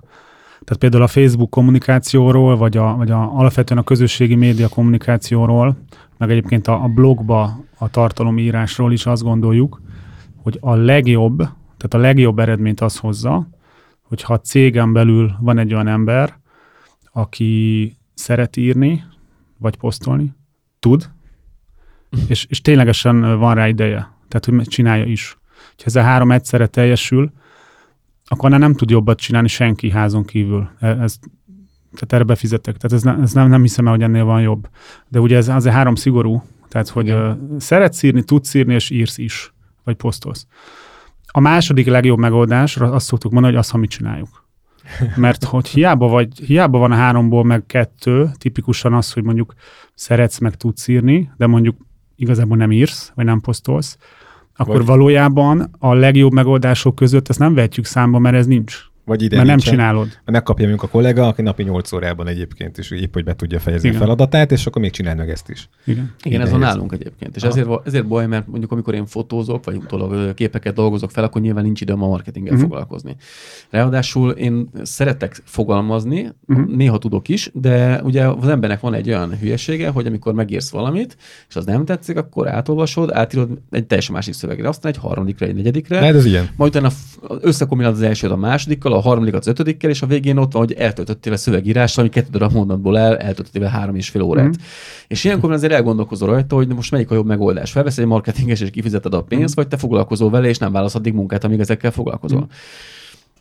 Hát mi, egy... mi úgy fejlesztettük ki a szolgáltatásainkat, például a közösségi média menedzselést is, hogy tudva azt, hogy ugye mi inkább azért uh, ilyen cégépítő vállalkozókkal, uh, tehát nem mondjuk egy szabadúszó fotóssal tudunk a legjobban együtt dolgozni, hanem aki tényleg céget akar építeni, és benne van az a karakterisztika, hogy mondjuk valamennyire tud már delegálni, tehát ez egy tipikus challenge, hogy, hogy mikromenedzselsz mindent, ha, és hogyha ezt nem tudod meghaladni, akkor nem lesz húsz fős céged, az tuti. És ezért mi azt mondjuk például, hogy, hogy legalább ilyen négy-öt fős legyen ideálisan az a cég, akivel együtt dolgozunk, nem azért már ez úgy számít, hát abban számít, hogy aki már három-négy-öt embert vezet, az már me- valamit a... már meg tud ugrani ebből a delegálásból. Aha. Tehát nem hiszi azt, hogy mindent csak ő tud csinálni. Tehát mi, mi úgy próbáltuk kialakítani a szolgáltatásainkat, hogy hogy mi az a legkevesebb idő, amit kérnünk kell a, a tulajdonostól, vagy valakitől házon belül ahhoz, hogy nekünk segítsen abba, hogy mi jó munkát tudjunk végezni. És hogy, hogy ezt is hogy lehet úgy standardizálni, hogy, hogy jókat kérdezünk, meg nyilván minden más tapasztalatot felhasználunk, hogy ne kelljen aztán minden posztot jóvá hagyogatni akár. Na hát pont a másik kérdésem lett volna, hogy amikor csináltok marketinget egy nagy, nagyobb cégnek, akkor nektek el kell küldeni a, az alternatívákat, hogy mi közül lehet választani, vagy rájátok. Mi nem is, tehát mi kifejezetten nem, nem akarunk nagy cégekkel dolgozni, pont azért, ha. mert ott már a bürokrácia megjelenik, aha. és nagyon-nagyon akadályozza a munkát. Nincs azzal baj, de mi, tehát mi nem ezen a vonaton akarunk ülni. Nekünk volt egy ilyen, egy, egy ilyen mólos reklám, ami végül másik hónap egyeztetés után végül ö, ott bukott el, hogy nem volt megfelelő aláírás a, a, a vezetőségen. Így aztán nem jött létre a projekt. Egy másik, ami valódi, tehát egyrészt biztos van olyan, aki olyan szabadúszó, aki nagyon ügyes, nagyon lelkes, és még kezdő, nem kér sokat. Ez szerintem egy reális alternatíva. Kérdés, hogy lehet-e ilyet találni, és hogyha lehet is, akkor ez meddig fenntartható. De meddig olcsó. Vagy hát meddig van mi alapján találja meg az ember? Az a másik, viszont, ha nincs ilyen, és általában egy marketing ügynökség nem tud ilyen ügyfelekkel foglalkozni, akkor esetleg tudunk-e, tudsz ajánlani valami alternatívát, mondjuk egy szabadúszó. Ez eddig szerintem sokaknál megfordult a fejében, Gábor is döntött már így, milyen szempontokat vennél figyelembe, mi alapján szűrnéd mondjuk meg a piacot, hogyha magadnak választasz egy, egy ilyen szakembert? Ez jó, ugye nem voltam még soha ilyen helyzetben, hogy, hogy ilyet ö, kelljen választanom. Hát ebbe ez a nagy kihívás, hogy hogy, hogy ítéled meg, ha tegyük fel, hogy nagyjából laikus vagy, ugye azért az átlag ö, vállalkozó az nagyjából laikus online marketingben, tehát mi alapján ítéled meg, hogy akit választasz, az tényleg érte hozzá. Mert itt viszont már nem egy kollégát választasz magadnak, mm. hanem itt a személyisége már lehet, hogy nem annyira ö, fontos, mint nálatok mm. ez a hat alapelv, mm. hanem itt lehet, hogy előjön az a húsz százalék, hogy mm. ő mit tud, mm. ezt lehet, hogy itt meg kéne fordítani. És lehet, hogy ebben az esetben mondjuk egy, egy kevésbé szimpatikus, a te elveidnek talán kevésbé megfelelő szabadúszót választanál, akinek viszont tudása ott van ahhoz, hogy azt a te kis ötven-száz-kétszáz forintodat úgy el tudja költeni, hogy, hogy neked az még megérje. É, én, tehát amit... Ö... Tehát arról tudok a legjobban beszélni, ami, ami ilyen, ilyen utat mi javaslunk, vagy, vagy, vagy optimásnak tartunk. Az az, hogy, hogy a legjobb az, hogyha elkezded magadnak valahogy csinálni. Tehát ö, valahogy hirdetsz magadnak a Google-ben, valahogy csinálsz Facebook posztokat, valahogy elkezdesz blogolni. Igazából ö, ugye, mi, ugye mi cégépítő vállalkozóba gondolkozunk, és ha valaki ilyen, akkor... Ö, valószínűleg tehetséges sok mindenbe, különben nem tudna céget építeni. Tehát valahogy el tud kezdeni ezzel pötyögni. Szerintünk ez sokkal jobb, mint elkezdeni bénázni valami szintén béna ilyen külsőssel, aki mindent megígér, hogy miket tud, aztán a felét nem tudja, vagy a negyedét. Tehát, hogy jussál valameddig, úgyhogy látod, hogy, hogy mondjuk pötyögnek a Google Ads hirdetéséd valahogy, utána lehet a következő szint, amit ugye ebben mi tudunk úgy segíteni, hogy segít, tehát megtanítjuk ezt neked. Könyveink vannak, tananyagaink, képzéseink, blogunk. Tehát átértük a hármas pontra, akkor viszont akkor ne, ne halat adjunk a vállalkozónak, hanem tanítsuk meg horgászni. Igen. Tehát mi, mi három szinten tudunk uh-huh. segíteni. Az egyik ez, a, hogy megtanítjuk. És akkor csináld magadnak, mi megpróbáljuk neked megtanítani. Ez egy jó alapelve egyébként. Igen, igen, igen. A következő szint lehet az, hogy még mindig te csinálod, de mi közvetlenül segítünk neked, ezt mi mentorálásnak hívjuk. Ez úgy néz ki technikailag, hogy két hetente egyszer, vagy havonta egyszer, vagy akár hetente egyszer, mindig ugyanaz a tanácsadónk, mondjuk egy ilyen Zoom hívásban egy órát segít neked. Még hátnézitek a beállításokat, Hátnézze a kampányt, ad tippeket. A, a kattintási ez a mentorálás, ez egy, ez, ez, ez, ez, ez havi néhány tízezer forintos büdzsénél is már elérhető. Tehát a Aztán valahogy úgy van az árazásunk, hogy például ebben három hónap, azt hiszem százezer forint. Tehát ugye harmincezer forint körül van egy hónap. Uh-huh. Tehát ez már ilyen szinte bármilyen büdzsénél értelmezhető, és tényleg ezt nagyon-nagyon szeretik a, azok az ügyfelek, akiknek ezt csináljuk. És akkor a, a, a, a csúcs az az, hogy mi menedzseljük a, ezt. Tehát hogy ez egy, az egy életszerű evolúció, hogy elkezded magadnak csinálni, aztán elkezdesz mondjuk nekünk nem annyira sokat fizetni azért, hogy segítsünk, és amikor látod, hogy ez, ez működik, és megfelelően mm, ilyen delegáló vállalkozó vagy, akinek van esélye céget építeni emiatt, akkor kiszervezheted nekünk teljesen. És akkor ugye ebbe az a logika, hogy neked sokkal jobban megéri akár sokat fizetni nekünk ezért, mert ha te helyette fotózol, mert te fotós vagy, azzal sokkal többet tudsz keresni, mint Google Ads kampánykezeléssel, hogyha magadnak a saját kampányaidat keresed. Mert ha ez nem igaz, hát, akkor nem oké valahogy a bizniszed. Meg addigra már edukálva van annyira az ügyfél, hogy tudja, hogy mit ad le. Igen, igen. Itt meg lehet vele kommunikálni. Tehát ha neked jobban megéri, mondjuk te mondjuk nem tudom, egy cipész vagy, és neked jobban megéri a cipész bizniszedbe a saját kampányaidat pötyögni, mint azt, hogy csinálni Na, még akkor, egy cipőt, akkor, akkor valami nem stimmel. Itt mindig az a lényeg probléma a fotósoknál szerintem, hogy alapvetően maga, maga a marketing nem olyan bonyolult, csak ugye nem ezzel foglalkozunk. Mi fotózással foglalkozunk, ezt tanuljuk meg, ebbe vagyunk otthon. És nyilván ahhoz, hogy eljuss el arra a szintre mondjuk egy marketingben, hogy te már profin tud menedzselni az oldalat, ahhoz kell kettő, három, négy, öt, akár tíz év, meg nyilván rengeteg poszt, tapasztalat. rengeteg tapasztalat, és ugye minél több tapasztalatod van, annál gyorsabban fog menni, tehát nyilván majd az idő ez leredukálódik majd a minden napi rutin szintjén, hogyha mondjuk az elején feladtad a híret, és mondjuk mondok ezt másfél-két óra alatt, meg a szöveget megírtad hozzá két óra alatt, az lehet, hogy mondjuk öt év múlva már csak tíz perc lesz mind a hmm. kettő, és akkor nem veszel annyi időt tőled. Most ez, ez jó, nyilván nem mindig Nálam az. nem jó, okay. Nálam sem mindig, de Um, ugye én próbálom figyelni azt, hogy éppen milyen évszak van, milyen típusú fotózások mennek, tehát Ajaj, sok olyan dolog, hogy ki lehet érni, és akkor uh, próbálom mindig hozzáigazítani az adott posztokat, uh, főleg, hogy mit akarok egyáltalán elérni azzal a poszttal, mert ugye mindig van egy célja, tehát én nem csak úgy teszek ki posztokat, hogy fotóztam valakit, hú, ez tök jól, kidobjuk a Facebookra, mert engem nem érdekel, én mindig szeretem egy kicsit koncepcionálni a dolgokat, és hát nyilván ez egy kicsit több időt tesz igénybe, jobban lefoglalja az ember idegrendszert is, főleg, amikor már huszonharmadszorra húzod át, meg törlöd ki a szöveget, tehát uh, itt ez a, ez a rossz benne, hogy um, ha valaki eljut egy olyan szintre, mondjuk, ami, ahol már ti vagytok, ott lehet, hogy tényleg ez egy rutinból, kis újból megy, és akkor ez kettő percet vesz igénybe, de akinek ez nincsen meg, az sajnos időt veszít vele. És ott már tényleg jobban megéri az, hogy valakinek kifizeti, aki ezt helyette megcsinálja, és dolgozik helyette, már ha van neki annyi munkája nyilván. Szerintem az nagyon fontos, hogy mi a, mi a célja a vállalkozónak. Tehát ugye mi, vagy én nem tudok másba gondolkozni, csak cégépítésbe. Tehát ha valaki mondjuk egy szabadúzó fotós, és mondjuk esetleg egy asszisztenst akar maga mellé, aki segít neki, de hogy, hogy nem akar az én nyelvemen céget, akkor igazából ez bőven elég lehet neki, mert most hiába csinálna akkor a marketinget, egyszerűen nem tudna elvállalni, vagy nem tudna egy milliót kérni egy képért, tehát hogy egyszerűen van egy határa ennek. Viszont ha céget akarsz építeni, akkor, akkor megint tök más szintekre van szükség. Tehát én például gondolkozom a, a click marketingben, tehát a jövő évi céljaink között szerepel, hogy építsünk egy ilyen, ilyen, ilyen nem is tudom, ilyen média divíziónak hívom, hogy legyen akár egy vagy két fotós, aki, aki munkatársként a csapatunkban van, meg mondjuk aki, tehát ilyen grafikus, aki mondjuk bannereket csinál. De most is van, nem? Most grafikusunk van. Uh-huh. Tehát most nincs saját ilyen médiagyártó kapacitásunk, nincs. De hogy jövőre szeretném felépíteni akár úgy, hogy videó is legyen, és egy ilyet építeni, egész más mindset, tehát, hogy, hogy eleve cégbe, szervezetbe, delegálásba gondolkozni. És nyilván ezt kár lenne tagadni, ugye az őszintesség jegyébe. Tehát nyilván egy olyan fotós, aki majd nekünk most csúnyán fogalmazva darálja a termékfotókat, az nyilván, vagy gondolom nem lesz olyan, mint hogyha ti csinálnátok, de hogy nem is biztos, hogy van rá szükség. Mert hogyha mi nagy mennyiségbe, azért elég jó minőségbe, de nagy mennyiségbe, mondjuk a tiétekénél lehet, hogy jó, jóval kedvezőbb áron tudunk gyártani, akkor az összességében a click marketingnek egy, egy sokkal jobb eredmény, mint hogyha még, még valamennyivel jobb fotók lennének, mert hogy vajon a, a, egy random webshop látogató majd érzékelné azt a különbséget, hogy azt a fotót ti csináltátok, vagy a mi fotósunk. És ezzel nem azt mondom, hogy mi gagyi fotókat fogunk csinálni, hanem hogy nem a csúcsra törünk, hanem a, a, a vevők által érzékelhető minőségnek valahova tetejére.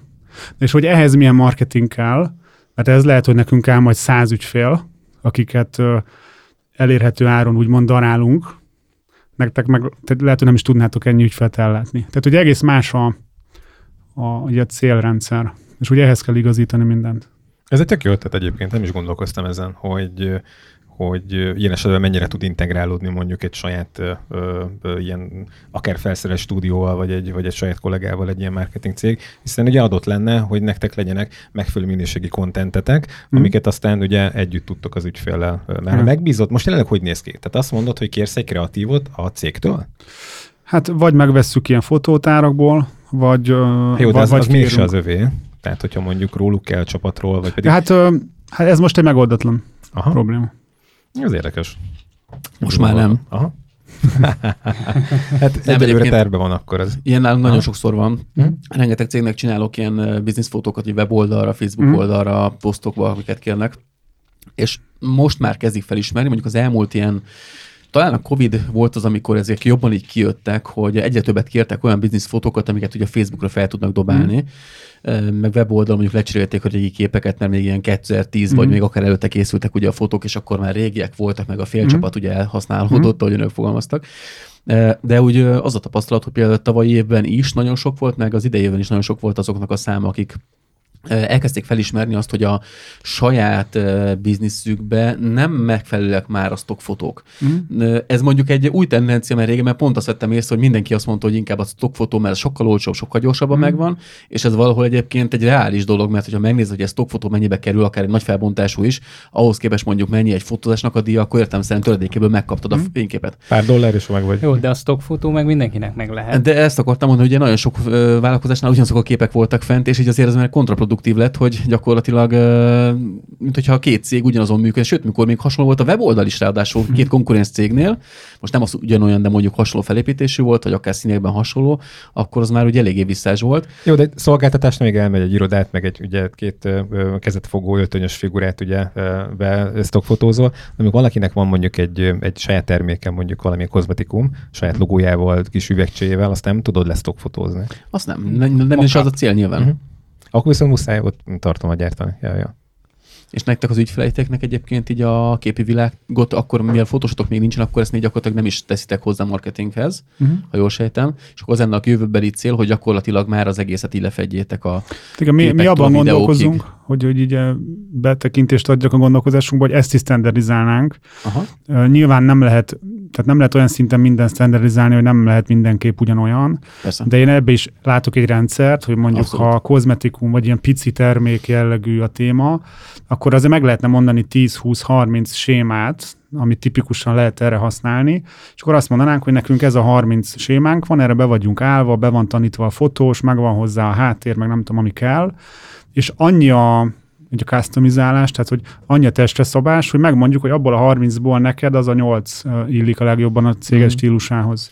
És igazából ezt így építeni, és ez is egy, egy know-how tulajdonképpen. Kezd összeállni egyébként, hogy hogyan, hogyan gondolkozol. Itt nagyon tetszik ez a, ez, ezek a standardek lefektetés, és tényleg csak így lehet, hogyha az ember... Hát nagy mennyiségben így lehet.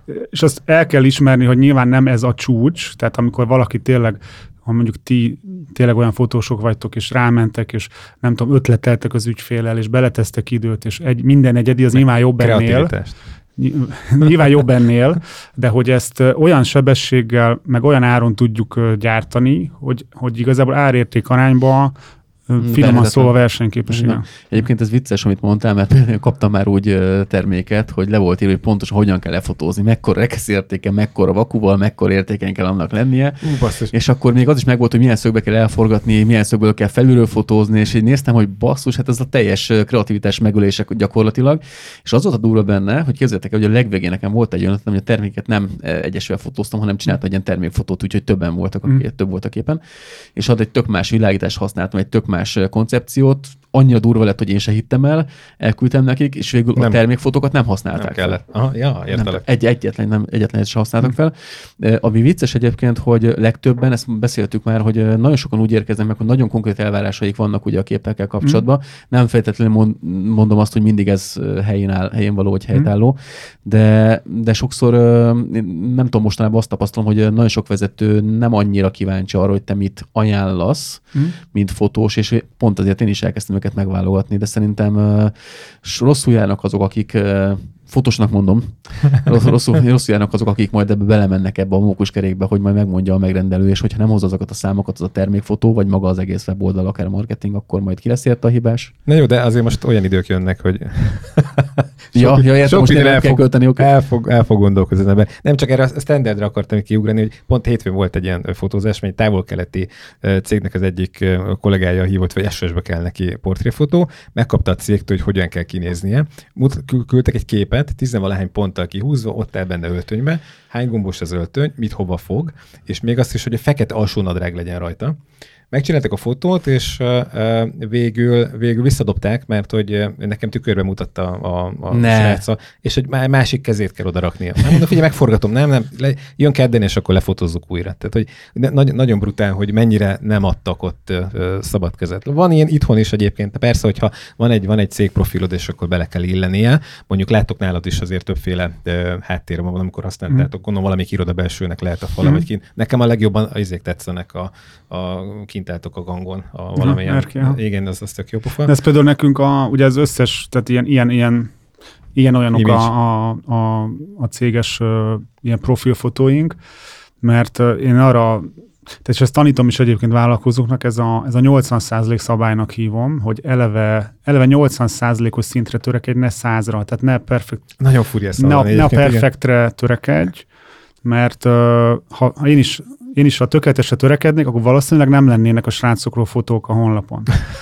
És ahhoz képest, ami most van, tehát szerintem ezerszer jobb, ami most van, ami nem tökéletes, meg ilyen-olyan, meg egy fotós, egy fotós lehet, hogy hülyét kap, de hogy végül is mindenkiről van olyan, és igazából a, szinte mindenki dicsérő, milyen kurva jó, hogy vannak képek, meg minden. Figyelj, a csapat vidám, látszik azért, hogy nem mindenki a saját fotóját dobta be a, hmm. a sztoriba, tehát hogy ez, ezzel nincsen baj. Igen. Ez akkor az az elem, hogy inkább kezd neki, mint hogy ülj el és tökéletesítsd évekig, és ne rakj. Ez, ez úgy teljes, hogy a, hát én magamról szerintelenül azt mondom, hogy a, ami nekem nyolcvan százalék, tehát ami azt mondja, á, jó, ez egy nyolcvanas, az lehet, hogy a legtöbb konkurensünknek a százötven, a padló, tehát az életben nem tudna olyan szintet elérni, amire én azt mondom, hogy így, ez meg épp hogy elmegy.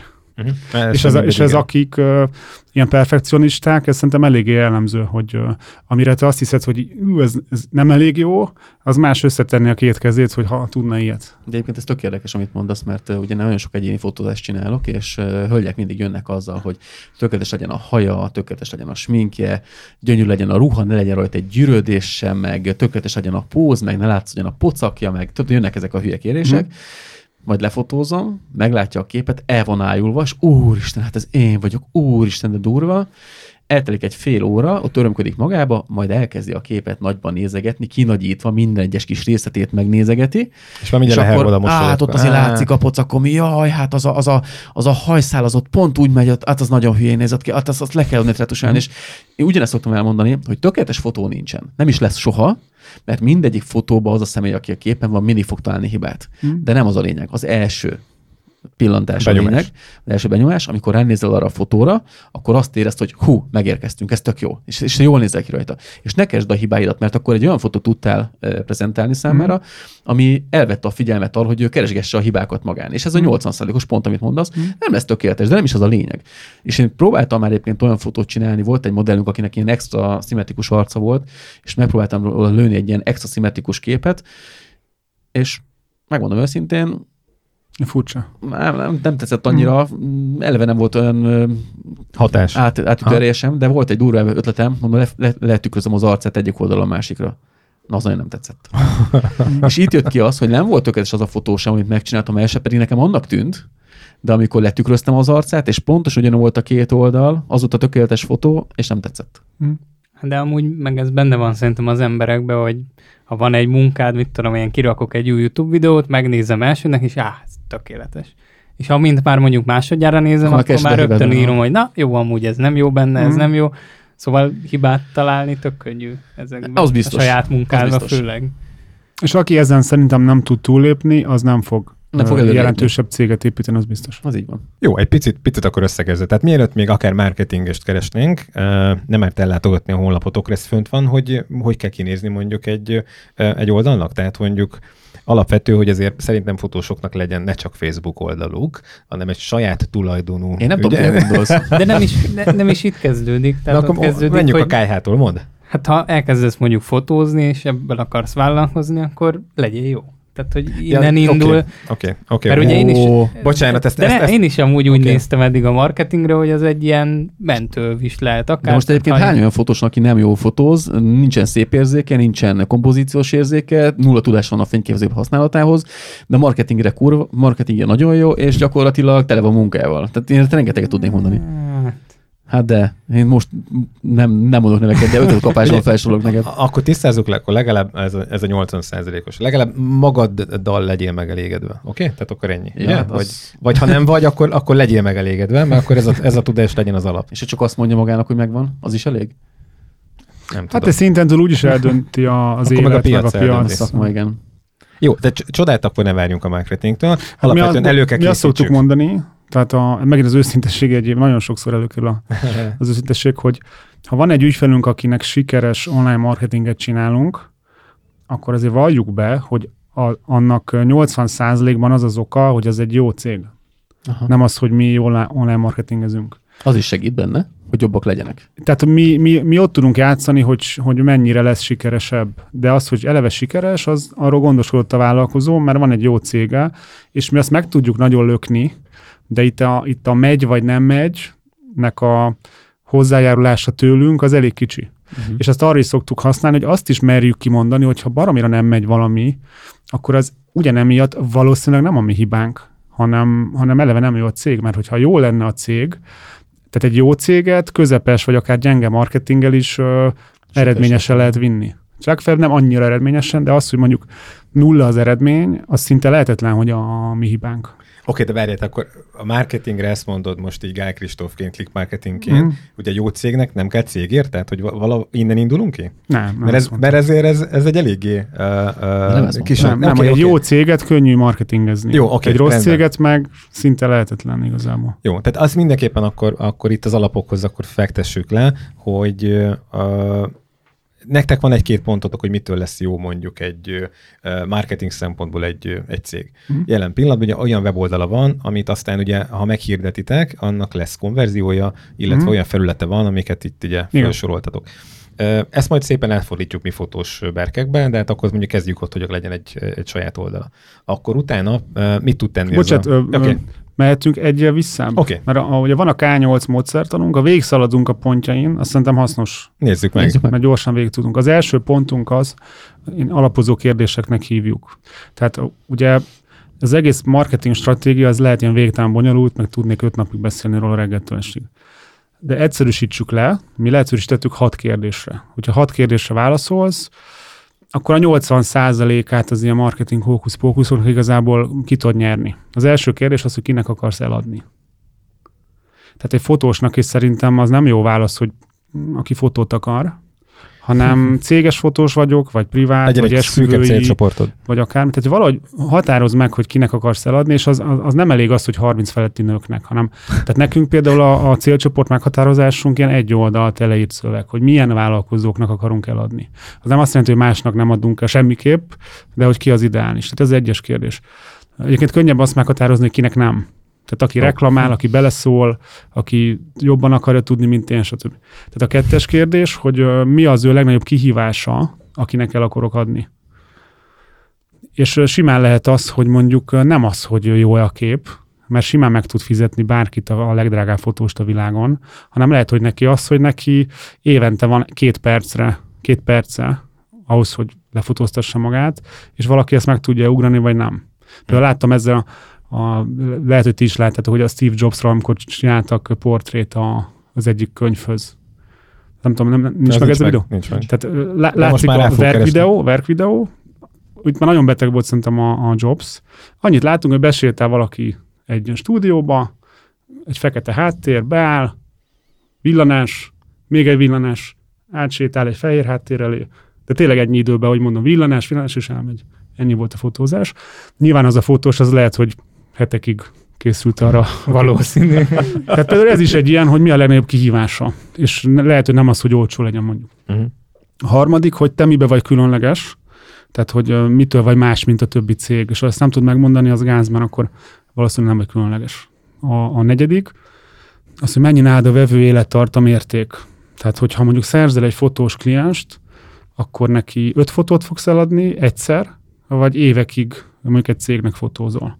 És ez baromira nem mindegy, mert tehát minél nagyobb a vevő élettartam érték, annál stabilabb céget tudsz építeni. És egyébként ebből következik az ötös kérdés, hogy mennyit költhetsz egy új vevő megszerzésére.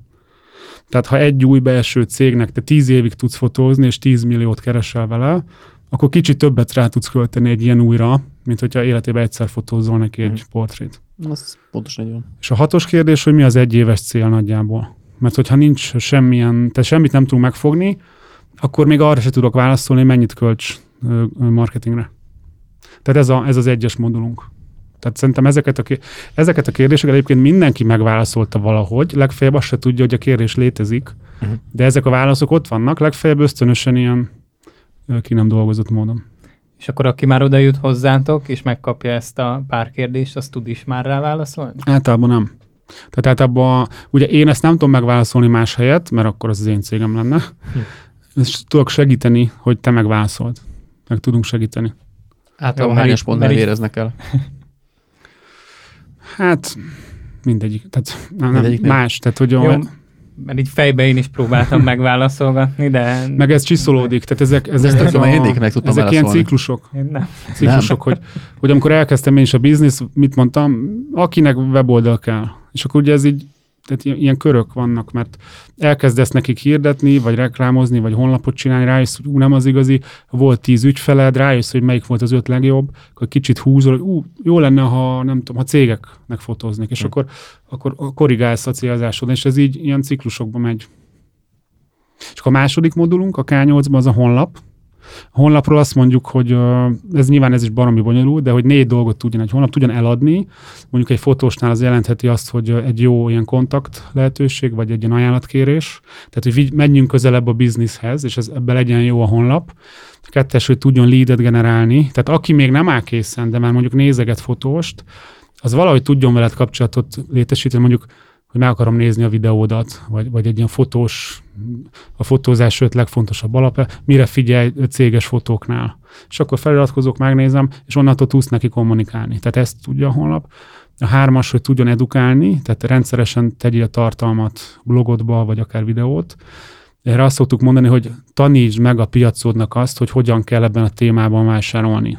Meg hogy miért tőled kell, és hogy mondjuk miért a drágábbat vegye, miért ne az olcsóbbat. Hú, ez nagyon jól, hogy meg tudnánk a magyar fotósokkal értetni, főleg az esküvőfotósokkal, mert sajnos most pont az van, ezt beszéltük már pár adásban, hogy nagyon lecsökkent a, a minőségi szint, meg ugye az árazás is nagyon békafeneke alatt van, most már európai szinten is rendkívül alacsonyan vannak az esküvőfotózások árai, már Magyarországon. Bocsánat! Pont ugye nézegettem ugye Kanadában, Calgaryben a, a, a dolgokat, és a Facebookon egy posztot találtam. Esküvvideózás, profi videó készítés, csak szabadon fordítom, de mégis ezért, ö, ö, ö, ilyen akciós, akciós áron, és átszámolva körülbelül ilyen háromszázötven ezer forintra jött ki egy esküvvideó Kanadában. Csak a videó? Volt, igen, de holott ugye beszéltünk az Andrással, hogy a fotózás már ugye ő is milyen, milyen összegekig tudott eljutni, illetve hogy alapvetően egy olyan piac van, ahol azért elég vastagon tud fogni a, a ceruza. Aha. Szóval érdekes, hogy már ott is ilyet, ilyet hát, jön velünk szembe. Szerintem ez egy általános probléma, de mindegy, itt volt egy-két adásunk ezzel kapcsolatban, és azért jut eszembe, hogy e, amikor Tündivel beszéltünk, hogy edukálni kéne magát a társadalmat, hogy megértsék azt, hogy mi miért kerül ennyibe, és miért mm. kell választani, és miért kell kifizetni azt a pár tíz. Hát ez minden is így van, a fotózásban, és meg gondolom, akkor ti is találkoztok. De ez minden ezzel, témában, nem? hogy hogyan válasz, nem tudom, a hőszivattyút, miért, miért, szóval bármire, mm. ez igaz igazából. És akkor negyedik, hogy mit tudjon az a, az a... Egyébként a tűzifába is. Tehát most vízből mondtad, de azt hiszem volt vélet, hogy van is ügyfelünk, aki tűzifával kereskedik, és nem mindegy, hogy vízes, akkor száraz, köbmétel. Nem viccelek. Tehát én, én most, most úgy, kellett, úgy kellett vegyek, hogy egyrészt mi ugye nem, nem voltunk ebbe mm. a sztoriba benne, illetve hát egy olyat vettem, ahol ugye mindenki, minden portál, mert próbáltam utána mm. nézni, ettől óvaint. Nem tudtam, még mai napig nem tudom, hogy mennyit vásároltam, mit vásároltam. Súlyra veszel, vagy köbméterre. Hát, abban is van egy know-how, lehet, hogy nem igen, száz óra. Igen, de most nem az van, most az van, hogy attól veszek, aki, aki ide hozza. Ja. Hát igen. Tehát, igen, hogy ez, ez, ez ilyen, egy ilyen készenhelyzet is. Pár forrulta volna, hogy a résszel, aztán kész. Ennyi, jó. Na, de mit száll? Na, négyes negyedik pont. pont. A négyes, hogy mit tudjon a honlap, az egy erős bemutatkozás. Ami nem az, hogy cégünk kétezer-ötben azzal a nem titkolt céllal jött létre, hogy egy új minőséget nyújtson a, nem tudom, könyvelők piacán, hanem egy olyan, mint amilyen a miénk, hogy fotók, küldetés, értékek, nagyon részletes, nagyon beszédes, személyes, tehát hogy egy ilyen bemutatkozás. Egyébként ez fontos, van, aki elolvassa? Mármint én, hát aki, én aki például... elolvasná, de nincs ott, és nem jó, annak fontos. Hmm, mert azt elveszted. Jó, ezt, ezt ellopom. Oké. Okay. Hm. És ugye mindegyikben van egy ilyen, egy ilyen sorrendiség, tehát ha, ha egy dolgot tudhat a honlapod, akkor eladni tudjon. Ha választatok még egyet, akkor leadet generálni tudjon, ha még egyet, akkor edukálni, és ha még egyet, akkor bemutatkozni. Hú, ez mennyire durva, mert nekem például nincsen weboldalam. Pár évvel ezelőtt, egy, két évvel ezelőtt, vagy három évvel ezelőtt egy hölgynek nagyon sok pénzt kifizettünk egy weboldal készítését, az csak eltűnt a nagyvilágba, és azóta a weboldal nem készült, nem foglalkoztam vele. Ennek ellenére mondjuk nekem Facebookos megkeresésem sok van, tehát igazából nem panaszkodok, nekem azért mm. jól megy valamennyire, de lényeg annyi, hogy weboldalam azóta sincsen. Mm. Működhet egy vállalkozás kétezer-huszonkettőben úgy, hogy nincsen weboldala, csak Facebook oldala? Hát úgy tűnik, hogy igen. Ja. Hát szerint, Téteket kerestek-e meg? Esetleg nem, egy olyan ötfős. Ugye mi a cél? Tehát, aha, hogy most nem tudom, hogy te mit csinálsz, ha mondjuk te egy, egy, egyedül vagy egy fotós, uh-huh. tök jól fel tud magad tölteni azon, hogy Facebookon valamit csinálsz, de ha mondjuk egy húszfős fotós média céget akarsz csinálni, az, és mondjuk nem ismered a megfelelő embereket, akkor nem biztos, hogy, hogy elég. Ha piacról akarsz elég ügyfelet. Tehát szerintem itt ez a kérdés.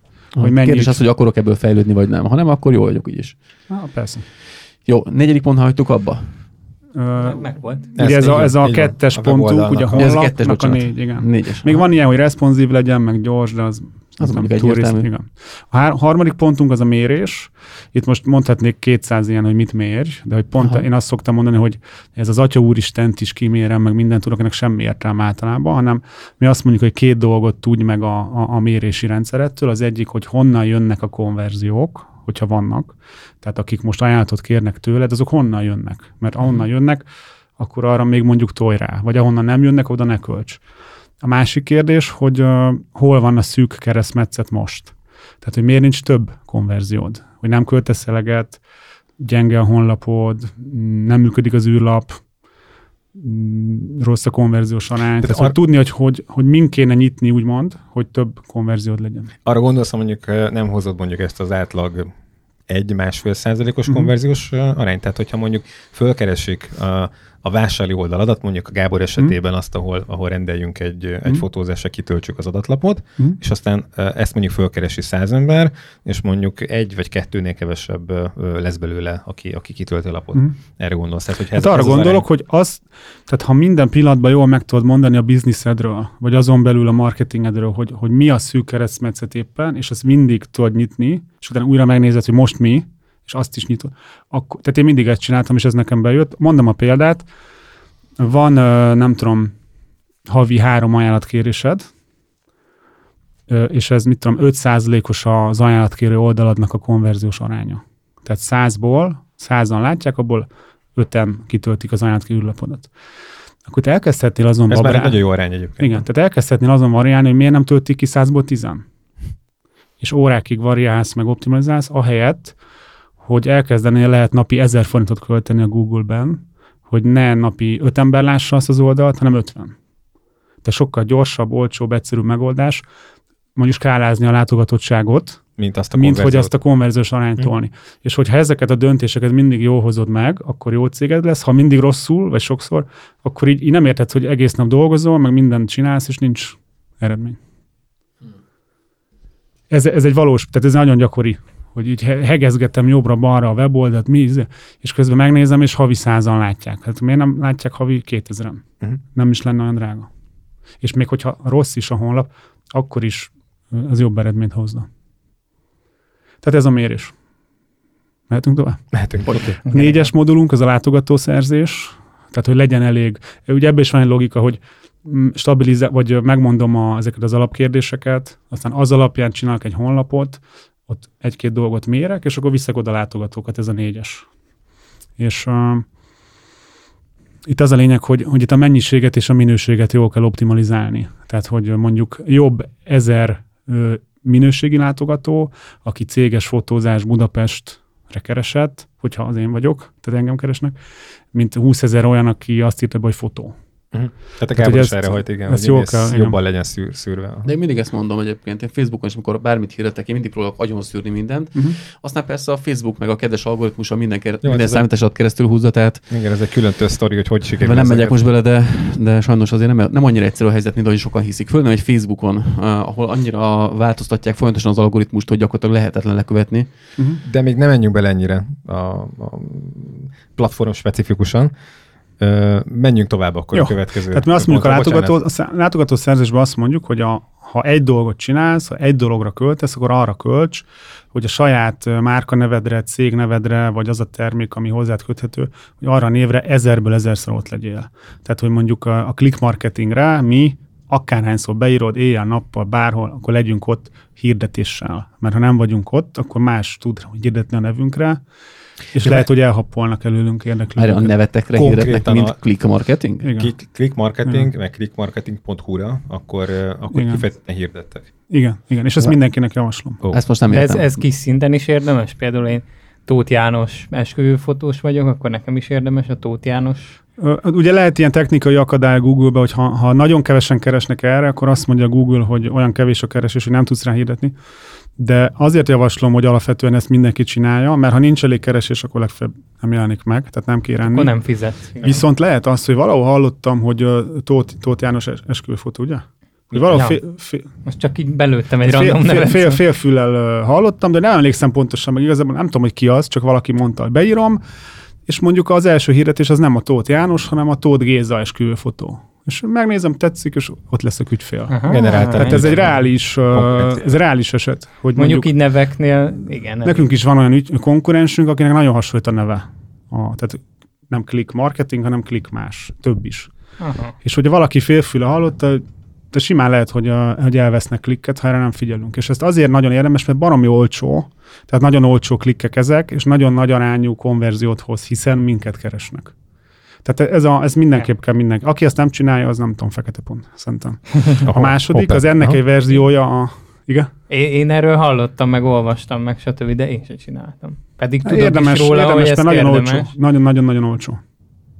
A kettes, az ennek egy ilyen nyitása, hogy a, a, mi úgy hívjuk, hogy szuper releváns keresések. Tehát nekünk az, hogy Google Ads kampányok kezelése, vagy az, hogy Facebook szakértő, aki, aki nagyon minket keres, csak nem a nevünkre keres, hanem pont azt, amit csinálunk, ott is ezerből ezerszer ott kell lenni szerintem keresésre, mert itt már egy picit drágább általában, picit rosszabb általában a konverziós arány, de még mindig, uh, tehát nem tudsz ennél jobban költeni pénzt marketingre szerintem. Tehát ti esetekben mondjuk azt, hogy online marketing, az nem annyira fontos, mint mondjuk kifejezetten ez a három-négy... Uh, uh, mondjuk azt, hogy mondjuk fez, Facebook posztolás, mentorálás, ha valaki erre keresne, hát ez gyakorlatilag minket keres. Aha. Ha nem vagyunk ott, akkor hol vagyunk ott? Tehát Opa, én ezt uh, szoktam javaslni. És ez mindenkinek, ha mondjuk van egy uh, boltod, ahol uh, csak nőknek, csak Nike futócipőket árulsz, kis akkor méretben. A Nike női futócipő, egyszerűen ha nem vagy ott, akkor, akkor mi, mit csinálsz? Hát hm. igen. Tehát ez a, a hármas az ennek még a nyitása, hogy így mennyire nyitjuk ezt ki, mennyire lazítjuk ezeket a kulcsszavakat, hogy mondjuk a futócipőre is már hirdetek, ott már azért meg kell nézni, hogy megéri-e. Tehát ez a, ez a Google kereső. Akkor a következő szint az, hogy ö, olyan cégeknél, ahol ö, az, amivel foglalkoznak, arra nem biztos, hogy van létező igény, vagy nem nagyon tud megtalálni őket kereséssel, mert nem keresnek rá. Ott, ezt, ezt szerintem én találtam ki ezt a kifejezést, hogy pásztázó hirdetés. Ez azt jelenti, hogy ö, természetesen legyen blog a honlapodon, ott legyen egy tartalom, ahol ezt mondjuk... Mindig elmondod egyébként, ezt nem győzzük elégszer hangsúlyozni. Igen. igen. igen. Most, most van is egy ilyen ügyfelünk, ez elmondom, mert nem titok, már ingyen reklám neki, ők padlócsiszolással foglalkoznak, beton padlót csiszolnak, ez egy ipari technológia, ugye szinte az összes ilyen mélygarázsban ilyen, ilyen műgyantás, ilyen felület van, és ők azt mondják, hogy ez, ez felesleges, mert csak eltörik, javítani kell, elég a sima beton, az megfelelően felcsiszolva, az patika. Csak ezt nem tudják az emberek, ezért nem, vagy a cége nem keresnek rá. De egy lovlakásban is megfelelő lehet egyébként. Igen, és neki kezdjük el azt csinálni, hogy, hogy írunk olyan tartalmat a blogjába, hogy mondjuk padló, csiszolás, mit tudom én, búza, silóval rendelkező, nem tudom, cégeknek. Tehát erről egy írás a blogba, ezt megosztjuk egy Facebook posztban a, a Facebook oldalukon, és ugye ez egy ilyen ártatlan kis cikk. Tehát semmit nem, nem akarunk eladni, csak, csak beszélünk egy, egy a búza silóval rendelkező cég tulajdonosok számára egy érdekes témáról. És akkor ezt kezdjük hirdetni, ezt a posztot. Megpróbáljuk okay. eltalálni a Facebookon ezeket a cégeket, nyilván nem annyira könnyű, és ezzel ilyen, ilyen igényt lehet generálni. Mert korábban senki nem kérdezte meg, hogy van-e padlócsiszolás, nem tudom, silóknak, de ha mi ezt elkezdjük megfelelően tolni, akkor, akkor lehet rá igény. És a fotó témában is ez egyébként reális akár. Például a cégeknek, akik nem jut eszükbe, hogy legyenek jobb képeik, tehát nem keresnének rá, nincs létező igényük, de hogyha megfelelő ilyennel eltalálják őket, akkor nyilván nem az összes vállalkozó, de valaki azt mondja, ó, az is érdekes. Én a kormány propagandával láttam most elég erős relációt itt ezzel. Még nem tudod, hogy ez mennyire fontos. Igen. Bocsánat. Akkor van még a remarketing, vagy, vagy retargeting, vagy remarketing, amikor ugye jártak a honlapunkon, mondjuk látták a céges fotózás oldalt, de nem rendelték meg, akkor tudsz nekik hirdetni. Hmm. Ugye azzal a, a tudattal, hogy én tudom, hogy te láttad azt az oldalt, tehát tudom, hogy érdekel, tudok neked hirdetni. Ez azért fontos, mert tényleg ez a százból egy vásárló van átlagosan, de ha belegondolsz, ha te mondjuk fotós oldaladon, a másik kilencvenkilenc se azért van ott, mert a szél odafújta. Tehát biztos, hogy érdekli a fotózás, és nekik még lehet uh, tolni hirdetést. De ez, ez, amitől szoktunk őrületet kapni, amikor keresel egy fúrógépet, megtalálod, megveszed, és még két héten keresztül mindenféle fúrógép ajánlatok jönnek, holott te már rég túl vagy rajta. Hát az lehet egy részben technológiai probléma is, hogy nem mindent lehet, de egyébként ugye annyi a megoldás, hogy be kéne mérni azt az oldalt, ahol kösz, hogy megveted ezt a fúrógépet, mert ha azt látod, akkor megvetted, akkor már nem kell neked azt hirdetni. De azért ez bonyolult lehet technológiai, nem biztos, hogy ez mindig kiadja. Csak egy, csak egy tök, tök ilyen ö, ö, kikacsintó kérdés. Lehet ilyet csinálni? Tehát ezt meg tudnák csinálni céget? Csak ez, ez drága ezek szerint? Nem, nem drága, csak nem mindig... Ö, Tehát nem mindig jön ki ugye a... Nem? Tehát, hogy mennyi pénzt szórnak erre marketingre, amikor azért... Hát franc tudja. Én azt hiszem, amúgy valahol láttam már olyan menüpontot, hogy be tudtad pipálni, hogy már megvásároltam. Wow. Hm. Ez ez nem tudom, hogy hol volt, meg lehet, hogy igaz se volt, de... Ugye az egész ennek a, rema, ennek a visszacélzósdinak az a lényege, hogy azt ilyen pixelekkel mérik, hogy te mit láttál, igen. És ha látod a köszönő oldalt, akkor elvileg lehet tudni, hogy te ott valamit vettél. De hogy mondjuk mit például? Tehát ha látod a fúrót is, meg az ecsetet is, mm. és az ecsetet vetted meg, szóval franc tudja. Tehát ennek van technológia korlátja, de inkább az, hogy nem figyelnek rá. Hm. Mm. Oké, okay. Azt jó tudni. okay. Tehát te megválaszoltuk a kérdéseket, valamilyen honlap, mérjük, vannak látogatók, ez általában egész messzire el tud vinni, mi ezt egyébként a halálzónának hívjuk, ez ugye a ká nyolc felénél vagyunk. Tehát aki ezeket nem csinálja, az igazából minek van, mi azt szoktuk mondani. És ez befulladhat egy szinten, mert hogy van egy valamilyen honlapod, valamilyen látogatószerzésed, az valamit kiad, és az ugye el van. Egy idő után már nem tudsz többet költeni, mert nem éri meg. És ekkor érdemes az ötös ponttal foglalkozni, amit mi konverzió optimalizálásnak hívunk, aminek az a, az ideológiája, hogy százból ne egy vevőd legyen, hanem kettő. Amikor is tehát, az előbb. Forduljunk rá erre, igen. Ezt a meglévő folyamatot tudod akkor igen, egy picit. Igen. Igen. Ezt, ezt, ennek is négy ilyen szintjét különböztetjük meg. Itt is a sorrend fontos, hogy először azt néz, először ajánlatoptimalizálást csinálnánk, ami azt jelenti, hogy, hogy talán nem is azt kéne ajánlani, amit ajánlunk.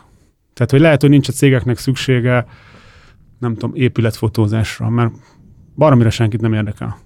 Hanem lehet, hogyha helyette azt mondanád, hogy nem tudom, portréfotózás a munkatársakról, akkor a sokkal bénább marketinggel is mennem mocskosul. Vagy céges imásfotózás, vagy valami. Igen, vagy amit most a, a, azt hiszem a könyvemben lesz egy ilyen példa, hogy a sivatagba si- homokot árulsz, vagy vizet. Tehát hogy először ezt kell megnézni, hogy a megfelelő dolgot akarod-e, és nem feltétlenül eladni, hanem akár egy ilyen ingyenes feliratkozós videóba is. Tehát a jó témáról csináltál a videót, ami érdekli az embereket. Mert ha igen, akkor könnyű eladni, ha nem, akkor meg szenvedni fogsz. Tehát ez az egyes, hogy ajánlatoptimalizálás, a kettes, az a landing oldal optimalizálás. Tehát ha jó az ajánlatom, akkor azt jól jelenítem meg. Jól adom el. Itt ugye az benne így az eszme, hogy ha egy rossz ajánlatot, a világ legjobb landing oldal készítője sem nagyon fog tudni igazán sikeressé tenni. De egy jó ajánlatot, meg egy közepes landing oldallal is, egy landing page-al sikeressé tudunk tenni. A, hát ennek nyilván van, milyen címsor, milyen kép, milyen gomb, milyen űrlap, ez így szerintem elég ennyi. A harmadik a szintje az a ilyen pop-up megoldások, ezeket mi nagyon szeretjük. Tehát ilyen felugró rétegek, felugró ablak, felugró ilyen kis üzenetek. Azért szeretjük nagyon, mert uh, ugye egyszer kell ezeket a kódokat berakni a honlapba, hogy, hogy ez, ez menjen a honlapodon, és onnantól a honlapot nem kell buzerálni, hanem ezeken a rendszereken keresztül brutál jó dolgokat lehet csinálni. Például, hogyha e-commerce-ben utazol, tehát mondjuk webshopod van, akkor ott valami olyasmi az adat, hogy mondjuk tíz megkezdett kosárból, azt hiszem hatot vagy hetet ott hagynak. Ez brutál. Tehát tízből hat-hét kosarat nem fejezni. Ez nemzetközi, vagy, vagy magyar átlag? Hú, nem tudom. De, de szerintem hasonló. Aha. És akkor az a lényeg, hogy vannak ilyen kosár elhagyó pop-up, hogy hé, itt a kosarad, ne, ne menj már el, most adunk gyorsan egy kupont, de inkább rendeld meg. Uh-huh. És ebből a hat-hét elhagyott kosárból, a tízből, lehet, lehet hogy egyet, egyet meg lehet menteni. És az, ha úgy nézed, hogy a tízből három-négy lett befejezve, és ahhoz egyet hozzáteszel, az brutál. Három helyett négy lett, vagy négy helyett öt. Tehát úgy, hogy nem kell többet költened mondjuk hirdetésekre, harminchárom vagy nem tudom, huszonöt százalékkal több vevőd lett. Azért az nem rossz. Vagy például, hogyha mondjuk nem egy webshopról van szó, mondjuk egy, egy fotós oldalról, mm. oda irányítasz embereket a blogodhoz, talál egy cikket, ami neki való, és mennél tovább. És mm. hogyha elhagyod bizonyos területet az egérrel, mm. akkor jön egy pop-up, hogy figyelj, mm. viszont van egy ilyen szolgáltatásunk, érdekelne. Aha, okay. Vagy mi csináljuk azt, hogyha beesel a, a Google keresőből mondjuk az egyik cikkünkre, és ki akarsz onnan lépni, akkor ott egy másik cikket is megmutatunk, hogy... Uh-huh. Ezt olvastad már. Uh-huh. Igen, igen. Tehát, hogy tartsunk ott, hogy minél több impulzust tudjunk neked adni. Uh-huh. Vagy mondjuk nem rendelte meg a fotózást, el akar menni, és akkor feldobsz neki egy ilyen csalit, hogy a, a mit tudom én, a hat leggyakoribb hiba a céges portréknál. És akkor lehet, hogy így azt arra feliratkozna, mert hogy kíváncsi, és ott tudsz neki egy olyan edukálást adni, hogy elkezd benned sokkal jobban bízni, mint eddig, és akkor mégis megrendeli. Tehát ez tökre működik. És a négyes szintje ennek de a... kell a weboldal, tehát ez Facebookon hát nem igen, tudod. Igen, igen. És a négyes szintje a konverzió optimalizálásnak az, a, az ilyen uh, listaépítés. Végülis ez a példa, amit most mondtam, ez pont mm-hmm. ez. Hogy nem tudtál neki egyből eladni, de fel tudtad iratni a listádra, és lehet, hogy később el tudsz neki adni. Mm. Jelen pillanatban ez a listaépítés, tiszti, mennyire látjátok ilyen a magyar cégeknél? Félnek tőle, mert hogy gé dé pé er... Uh, hogy álltok ezzel a sztorival? Ez egy ilyen... Ez a gé dé pé er dolog, ez brutál egyszerű amúgy, aha. Tehát egyszerűen figyelni kell rá. Uh, szerintem egyre nagyobb jelentősége van, mert a, ugye egyre jobban érzékeli mindenki, hogy a Facebook, Google, vagy akárki igazából TikTok. Kényekedve szerint játszik, hogy most meg tudod magad mutatni, vagy nem, el tudsz érni valakit, vagy nem. És hogyha építesz egy saját listát, amit lehetne úgy is mondani, hogy ez egy saját média, tehát a saját e-mail listát, vagy a saját honlapod, a saját blogod, azt te sokkal jobban tudod kontrollálni, mint mondjuk a Facebook oldaladat. Tehát a Facebook, nekem is van tizenegyezer követőm, posztolgatok, csomóan látják, de mi van, holnap elveszik. Mert azt mondják, hogy amit rossz fát tettem a tűzre. De a saját e-mail listát nem tudják elvenni. Igen, én másokat szoktam mondani, oké, veled semmi gond, mert te nem fogsz soha semmi ilyesmit csinálni. Mm. De mi van, azt mondják, hogy Zuckerbet behívják, mert hogy igenis támogattam, itt tudom én az ukrán vagy az orosz mm. propagandát, és cakumpak bezárják a Facebookot holnaptól. Na, akkor mit csinálsz? Igen, tehát nem alapoztatom a cégem arra, hogy egy, hogy egy harmadik félen uh-huh. hirdetgetek. Uh-huh. Tehát ez, ez egyre fontosabb lesz. Igen. És nek, mi is azt látjuk, hogy uh, egyre többen ismerik fel, és uh, úgymond mi ezt könnyen el tudjuk most adni, tehát egyre több ilyen uh, projektünk van. Uh, Oké, okay. uh, megvárom még itt, levonod a konklúziót, aztán kérdezek még ilyen... Uh, hasonló. Ugye ötösnél járunk, hatos az a tartalomkészítés.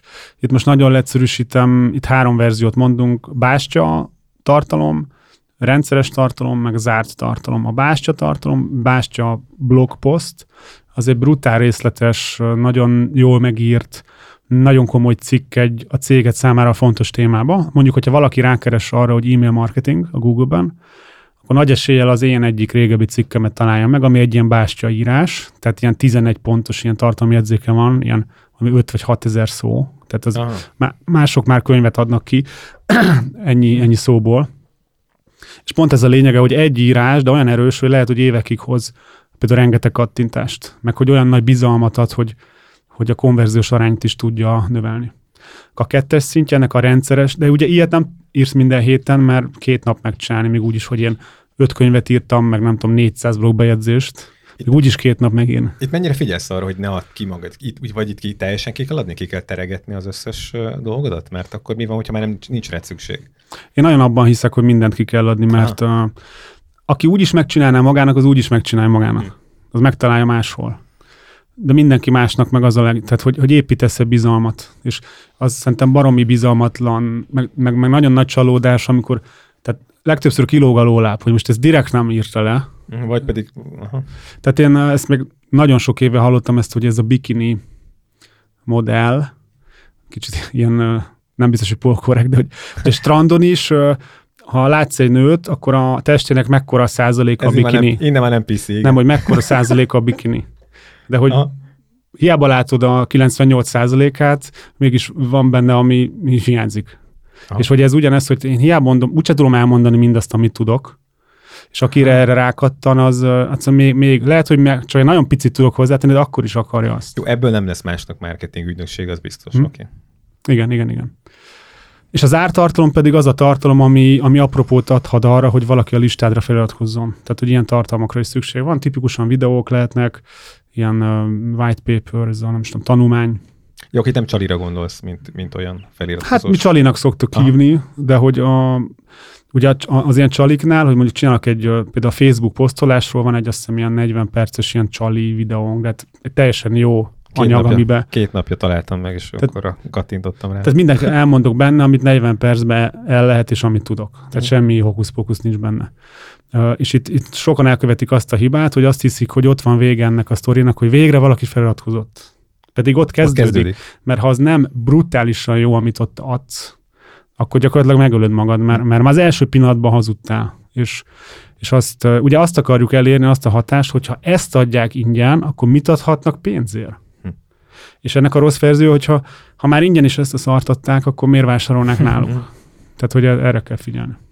És sokszor ez a csalinál nagyon kilóg a lóláb. Igen. És ha Vagy... mindent beleraktál ebbe a Facebookos videóba, akkor utána mit adsz tovább? Tehát, hogy... Hát az, hogy nem tudod csinálni magadnak. Hiába tudod. Tehát de hiába tudod, hogy mennyit posztolj, hogyan, milyen poszttípusok vannak, mikor, hogyan érdemes csinálni. Nem tudod magadnak megcsinálni. Nagy esély. Ha meg tudod, akkor meg meg tudod. Vagy nem fogja leforgatni a videóklipet ő maga. Igen. Tehát hiába bérel ki egy, egy bármitroninnal együtt. Jó, hát én is így vagyok az én ingyenes tippjeimmel, hogy száz százalékban úgyse fogja senki megcsinálni. Egy az egyben ugyanazt, mint én. Viszont az átmegy, hogy baromira értesz hozzá, és ha valakivel dolgozni akarok, akkor te vagy. Ezt akarjuk. Nyilván nem minden cég, tehát a, mondjuk egy, egy, egy e-commerce, egy webshop nem, nem biztos, hogy tud adni ilyen videós csalit, mint én, mert egyszerűen nem olyan a téma, de ő adhat kupont, vagy akármit. Tehát nem csak tudás lehet csali, hanem más is. Akkor a hetes témánk az a social media, Facebook posztolás, hát itt, uh, itt nem tudok olyan sokat mondani, mert nagyon túl száraz, meg túl konkrét minden, de itt azt mondjuk, hogy, a, hogy az optimális, uh, ilyen mennyi időbe, meg pénzbe kerül megcsinálni, és ahhoz képest milyen hatása van, az szerintünk a heti három-négy poszt például a Facebookon. Mert az már elég arra, hogy gyakorlatilag folyamatosan ott vagy, majdnem minden nap posztolsz, de nem akkora erőforrás, mint mondjuk napi kettőt posztolni. Nyilván jobb egyébként napi kettőt posztolni, ha tudsz jót. De pont ezt akartam mondani, hogy akik gyakran posztolnak, akár napi több mm-hmm. tartalmat is, ott általában nagyon hasonlóak a posztok, mm. és éppen ebből kifőleg egy idő után az embereknek nem érdekes, és, mm. és nem is fogják lájkolgatni.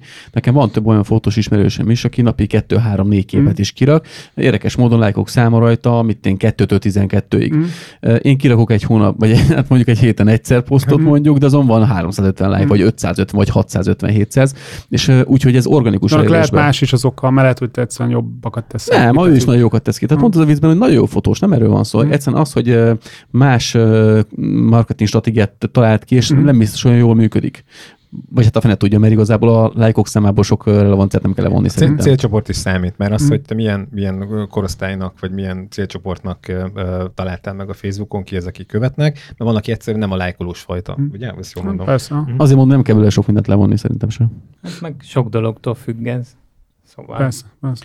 Hát jó, csak mondjuk ugye a Facebook algoritmus is azért elég érdekesen működik. Ugye most a kommentelők nagyon nagy előnyt érveznek, mm. tehát hogyha egy olyan posztot teszel fel, amit kommentelgetnek, akkor a hírfolyamban előre hozza. Ha nem kommentelik, akkor meg gyakorlatilag elveszik pikpak. Mm.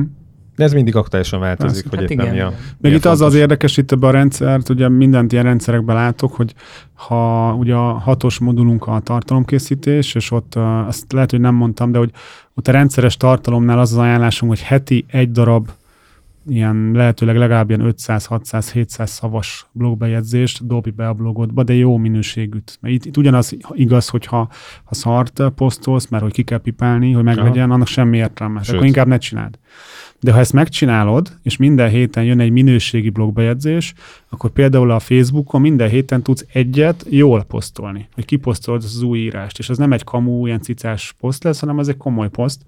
És egy picit arra tudsz figyelni, hogy a, a blog posztjaidat, vagy legalább némelyikét úgy ír meg, hogy mondjuk hat tipp a, a legprofibb, nem tudom, céges profil fotóhoz, hogyha ha tudsz ilyen szemléletbe írni, akkor egy ilyen blogposztból például hatot tudsz posztolni a Facebookra. Értelek, értelek.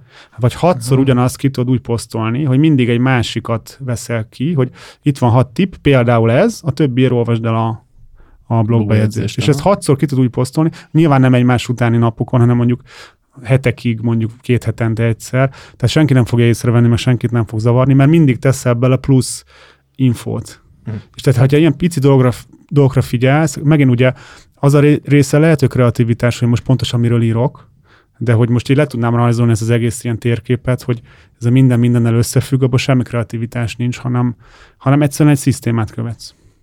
Tehát kell egy kis leleményesség tulajdonképpen. Igen. Igen. És akkor ti egy, egy, egybe kezelitek, de azt mondjuk, hogy Facebook vagy TikTok, az nálatok egy social media. Ez később hát változik, mi, mi jellemzően, ebben a rendszerben ez benne van is. Tehát jelenleg mi TikTokkal nem foglalkozunk, mert uh, hm? olyan erőforrás igényes lenne, tehát nekünk külsősként ilyen videókat gyártani, hogy jelenleg ez nem... Majd jövőre, meg lesz a kollega. Lehet, igen. igen. Tehát akkor így egy, egyben kezeltek. Ezért jó ez a, ez a fajta rendszer, amit, mm. amit te szeretsz, mert akkor nálatok van, akkor jól értem, van egy hetes pontban social media, mm. akkor az éppen, hogyha mondjuk két év múlva lesz Facebook, mm. akkor be fog tudni valami másélni. Okay, okay. És akkor a nyolcas az e-mail marketing, itt egy, nehogy valaki azt higgye, hogy ez a, ez a végül, de nem utolsó sorban. Tehát abszolút, az, szerintem az e-mail marketing az egyik legfontosabb. Ne, tehát a, a, én abban nagyon, nagyon nem hiszek, de most meggyőző, hogy hogy néz ez ki. Brutálisan jól működik, ha, ha jól csinálják. Csak ugye olyan komplex, hogy minden elemének jól kell mennie. Tehát mondjuk legyen egy jó apropód, mondjuk egy csalid, amivel tudod növelni a listát. Ugye azt jelenítsd meg jól, ezt a csalit egy landing oldalon, azt hirdesd meg jól a megfelelő embereknek. Itt folynak össze akkor az egész eddigi pontok. Aztán a megfelelő szoftvert használd, megfelelő leveleket küld utána. Tehát, hogy, hogy nem könnyű jól csinálni, de ha jól csinálják, akkor mocskos jól megy igazából. Viszont ez annyira komplex ez a rendszer, hát, hogy ez például egy kis vállalkozónak, tényleg olyan, mondjuk akár egy fotósnak, ez szinte ez, ez gyakorlatilag kivitelezhetetlen, mert nagyon sok energiát akarnál, ak- hogy kellene ráfordítani, hogy már nem éri, mert sokkal többet elvinne a marketing, mint maga a fotózás része. Nagy ezért lehet, hogy nem kell annyi ügyfél neki például. Aha, mondjuk az lehet. So, sokat, sokat vitatott téma most ez a, ez a kattás dolog, hogy mennyire lábomba lőve, és hogy mennyire igazságtalan volt ez eddig is.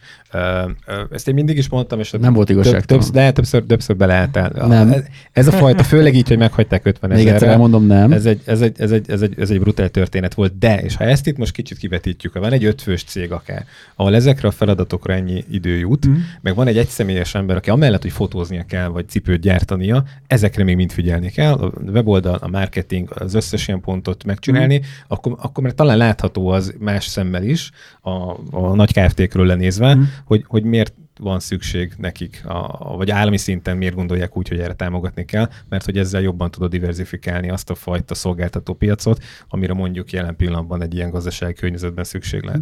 Ezt, ezt, ezt még nem mondtam ki adásban, de hogy ezt sokszor szoktam beszélgetés közben mondani, hogy ezt ne felejtsük el, mert általában nagyobb hmm. cégekkel beszélgetek, hogy, hogy nem adócsaló azért a katás, mert hogy enélkül egyszerűen semmi esélye nincsen, és akkor megint csak egy olyan leszűkített szolgáltató piachoz jut hozzá a lakosság, ahol, ahol akár ki tudják játszani ugye egymás között alapokat. Hm.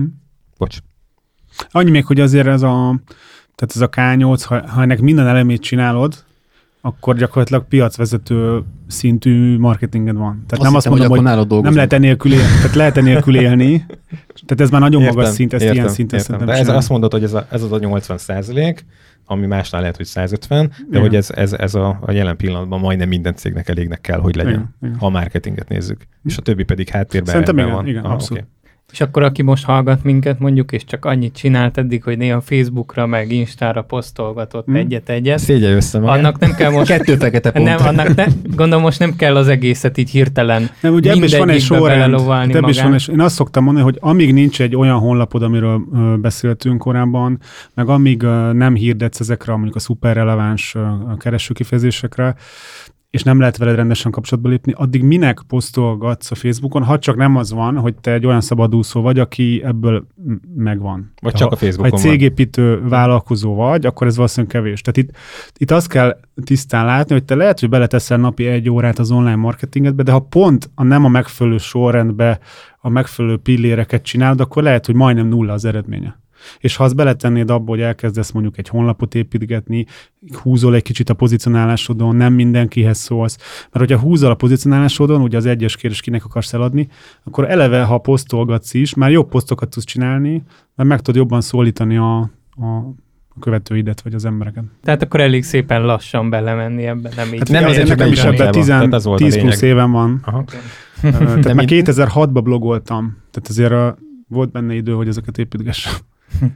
Egy olyan kérdés, hogyha valaki mondjuk szeretne tanulni tőletek, mm. a weboldalatokon talán meggondolom mindenféle lehetőséget, hogy ezeket mm. hogyan tudja igénybe venni. Uh, mit tanácsolsz nekik? Főleg fotósok hallgatnak minket, videósok, tehát inkább mm. nekik kellene valamit üzenni, hogy... Egy konkrét linkre gondolsz, Gábor, hogy rakjuk be a, hát, a videó alá? Aha, oké. Okay.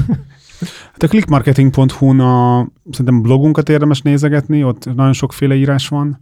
Van most jelenleg két ilyen, most akkor hívjuk Csalinak, ez az ilyen ingyen elérhető videó. Az egyik az online marketing iránytű, az egy, az egy egyórás videó, ahol ezt igazából a ká nyolcról beszélek, csak más részletességgel.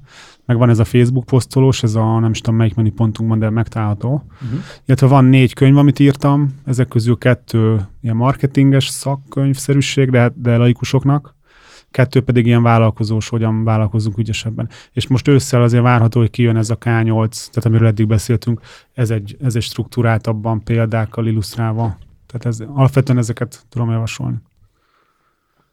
Hát alapvetően már én is ezt a részt többször vissza fogom nézni. Ki, kéne, ki kell érdekelni. Igen, hogy milyen pontokat tudok én is első körben ugye alkalmazni, meg mi, mi nekem az, nagyon amire... kéne. Aha. Hát neked meg a weboldal. Oké. Okay. Egyébként jó, mert így fejbe a beszélgetés során így pipáltam ki a pontokat, hogy jó, ez sincs meg jól, ez sincs aha, meg aha, jól. Igen. Jó szóval... lenne, ha lenne, igen. Hát a legtöbb online marketinges konkurensünknek sincs meg a töredéke se. Tehát, hogy ez tényleg ez... Okay. Én ezt ilyen minimumnak mondom, de azért ez egy olyan minimum, ami majdnem maximum. Szóval. Tehát, hogy nem ez az ilyen... Ez ilyen nagyon kristófos volt, igen. igen. Tehát ez, ez magas szint szerintem. Hú, nem volt még ennyire részletes és ilyen pontokba szedett adásunk, ezt mindenképpen, mindenképpen köszönöm. Hát jó sok emészteni való van, az biztos. Sok. Meg egy kicsit túl komolyra sikeredett eddig. De hát hogy, ilyet is akartunk ezt, szerintem, nem? Hogy tudjuk ezt megmenteni azért? Mondok egy viccet. Jó. De nem, hogy ez a mi az piros nagy, és ha a szemedbe egy, akkor fáj. Traktor, igen. Ezt, ezt felsütöttük el. Na, ö, szoktunk egy ilyen kérdést feltenni a vendégeinknek, hogy mondjál valami olyan viccet, és történetet, ami megtörtént veled, és emlékszel rá, és meghatározó élmény volt az életedben. Van ilyen? Hú. Akár marketinggel kapcsolatos is lehet. Egyébként amúgy mi nagyon viccesek, tehát a Click Marketing nagyon vicces cég, tehát egész nap rögünk kb. A srácokat. Főleg a számokon, mi? Meg így a, a cseten megy a poénkodás egyfolytában, tehát tényleg így nem állsz távol tőle. Most így ez nehéz így mondani egy ilyen vicces sztorit, hogy tényleg vicces legyen. Akkor volt olyan, ami mondjuk így meglepő volt számodra? Mondjuk akár, amit elértél mondjuk, nem tudom, egy cégnél, egy hirdetés sorozattal, vagy volt olyan, ami nagyon pozitív visszajelzés volt, ilyenek, ilyenek esetleg? Hát vagy ilyen... egy speciális ügyfél volt, akinek akár a, a, a nem tudom. Csak az azért Kelemen Anna a... például, tehát hogy neki kellett valamilyen izét fölhúzni, annak idején nem mentek a, a, a számok. Mm. Volt egyszer egy olyan, az nem, hát ilyen vi, mi viccesnek éljük meg, de igazából inkább ilyen szomorú, vagy nem tudom, ilyen tragikus. Na, ez tragikus, most már meséld el. Hogy, a, hogy, a, hogy volt egy, a, egy, egy követő, aki nagyon ilyen Hát rákattant arra, amit csinálunk. Előadásaim, blogjaim, leveleim, stb. Ja, hogy nem csak a, nem a, csak a click marketingre, hanem itt, mint Gál Kristófra. Kicsit ilyen fanatikus, aha, igen. Okay. Igen. És a, de megcsinálta a következőket, ez ugyanaz a személy. Először is belógott az egyik fizetős képzésünkre. Tartottunk régebben, nagyon sokáig tartottunk, de most már rég, régóta nem. Mondjuk Facebook workshop, ez a hogyan hirdess a Facebookon, ilyen tíz-tizenkét fős. És azt az elején én tartottam, de aztán ebből ki tudtam menni magam, és már kollégáim tartották. És kiderült az egyik után, hogy benn volt valaki, aki nem fizetett, és nem tudtuk, hogy került oda. De hogy annyira természetesen jött, hogy igen, igen, megkaptam a levelet, hogy lesz, és hogy jövök. És utána így a, ezt szóvá tették neki, hogy de hát ezt hogy gondolj, és akkor fizesse ki. És akkor így mondta, hogy hát hogy fizetnék ki? Hát, miért nem kommunikáltunk érthetőbben, hogy ez egy fizetős képzés, érted? Egy, egy profi helyszínen, ellátással, profi oktató, minden, hogy, hogy azt hitte, hogy ez ingyenes. Wow. Legalábbis ez, ez volt a... Ez a, volt egy ilyen. A, aztán, ez aztán hogy én tartom... Lebaszol a céget, hogy akkor nem volt elég egyszerű, egyértelmű kommunikáció. Okay. Aztán amikor uh, én tartottam uh, ilyen vállalkozós képzéseket, arra be akart lógni, csak ott már el kaptuk, vagy nem tudom, hogy mondjam. Ah, felismertetek. Igen, és ott így ragaszkodott, a kollégáim kint vártak, akik így a regisztrációt csináltak, én benn voltam már teremben, és így ragaszkodott hozzá, hogy menjek ki, hogy így nekem elmondja, hogy ez mi az, hogy nem mehet, mert nem mentem ki, tehát onnan így valahogy elküldték, és a leg, tehát a, a korona az egészen, de tényleg én kicsit ijesztő, hogy így ment ilyen levelezgetés, hogy néha válaszolt a leveleimre. Tehát küldtem hírlevelet, és akkor mit tudom én, írt rá negyven sort valamit. És akkor egyik nap jön egy levél, hogy uh, kedves Kristóf, uh, gondoltam, hogy most már szólok, hogy így kéne húzni egy vonalat, hogy, hogy akkor számoljunk el az eddigiekről. Hogy, hogy akkor uh, kiállítaná a számlát azokról a tanácsokról, amiket eddig adott. Azt a mindenit neki. És kiállított egy, egy uh, mit tudom, mondjuk az mondjuk ősszel, egy egyes sorszámú számla, tehát élet első számlája, két millió forint plusz áfa. ez, ez egy jó ötlet. Próbál, próbáltuk megérteni, de valószínűleg ő azt áraszta be, hogy ő válaszolgatott a, a leveleimre, és kiáltotta ezt a számlát, és akkor így válaszoltuk, hogy hát ne, nem fog. Nem így működik azért Magyarországon. Nem fogjuk kifizetni, vagy nem is értjük, és akkor ezt így elfogadta, de aztán rájött, hogy basszus, be kell fizetni az áfát a két millió forint után. És hogy legalább azt fizessük ki, mert most, uh, most bajban van. Most bajban van. Ennyi. Szóval egy ilyen, nem is tudom, kicsit ilyen creepy, vagy nem tudom, weird. De... Azt hittem az lett belőle, hogy szombaton mert otthon megy a izé sütöget, és becsöngetnek. És, és azt aztán már elkezdtünk kicsit tartani, hogy így, uh, hogy így nehogy egy ilyen mániákus, szóval hogy nehogy így túl vigye ezt a sztorit, hogy így nem tudom, megkeressem. Ja, akkor eddig itt megálltam. Eddig amúgy tartalomgyártónak áll az ember, akkor elég sok ilyen arc szóval jelenik ez, ez, meg. Ez, ez, hát ilyen vicces, és ilyen ijesztő egyben. Igen. Ez jó volt. Tetszett. Milyen kreatív emberek vannak. Azért vaj megőzik. Ennyi, hazamegyek én, és az összes hírlevélnek kiállítom. Figyelj, kiálltok holnap, ha mondnak egy számlát hét millióról. Kész. Hát szóljon. Ezt bizonyítsa be, hogy nem csináltam meg nekik, amit akartam. Csak vigyázz az áfa keretedre. Azon már nem kell. Igen. Akkor ennyi. Jó, Kristóf, akkor mondhatom, hogy uh, mindenki nevében nagyon szépen köszönjük, hogy eljöttél. Köszönjük, tényleg nem számoltunk, köszönjük, hogy ennyire részletesen itt gatyába rázod itt a, a marketing stratégiát. Remélem, nem baj. Nem, nem, nagyon, nagyon, volt, nagyon, nagyon szuper volt. Tényleg le a kalappal. És uh, nem volt még ennyire összeszedett adásunk, pontokhoz szedve és végigvéve, tehát ezért külön köszönet. Neked köszönhető. Így van, így van. Hát uh, lehet, hogy nem is lesz ezek utása, de köszönjük a, itt a vonalvezetést. Ö, ö, nem tudom, hogy ö, hogy látjátok majd a, a, a jövőt, de hogyha esetleg nem tudom, eltelik majd egy, egy pár év, akkor lehet, hogy, hogy elhívnánk majd egy, majd egy esetleg egy ismétlésre. Persze, nagyon szívesen jövök. Köszönjük szépen, hogy itt voltál. Köszönjük szépen. Köszönöm, hogy itt láttam. Köszönjük. Sziasztok. Sziasztok. Hello, hello. Sziasztok.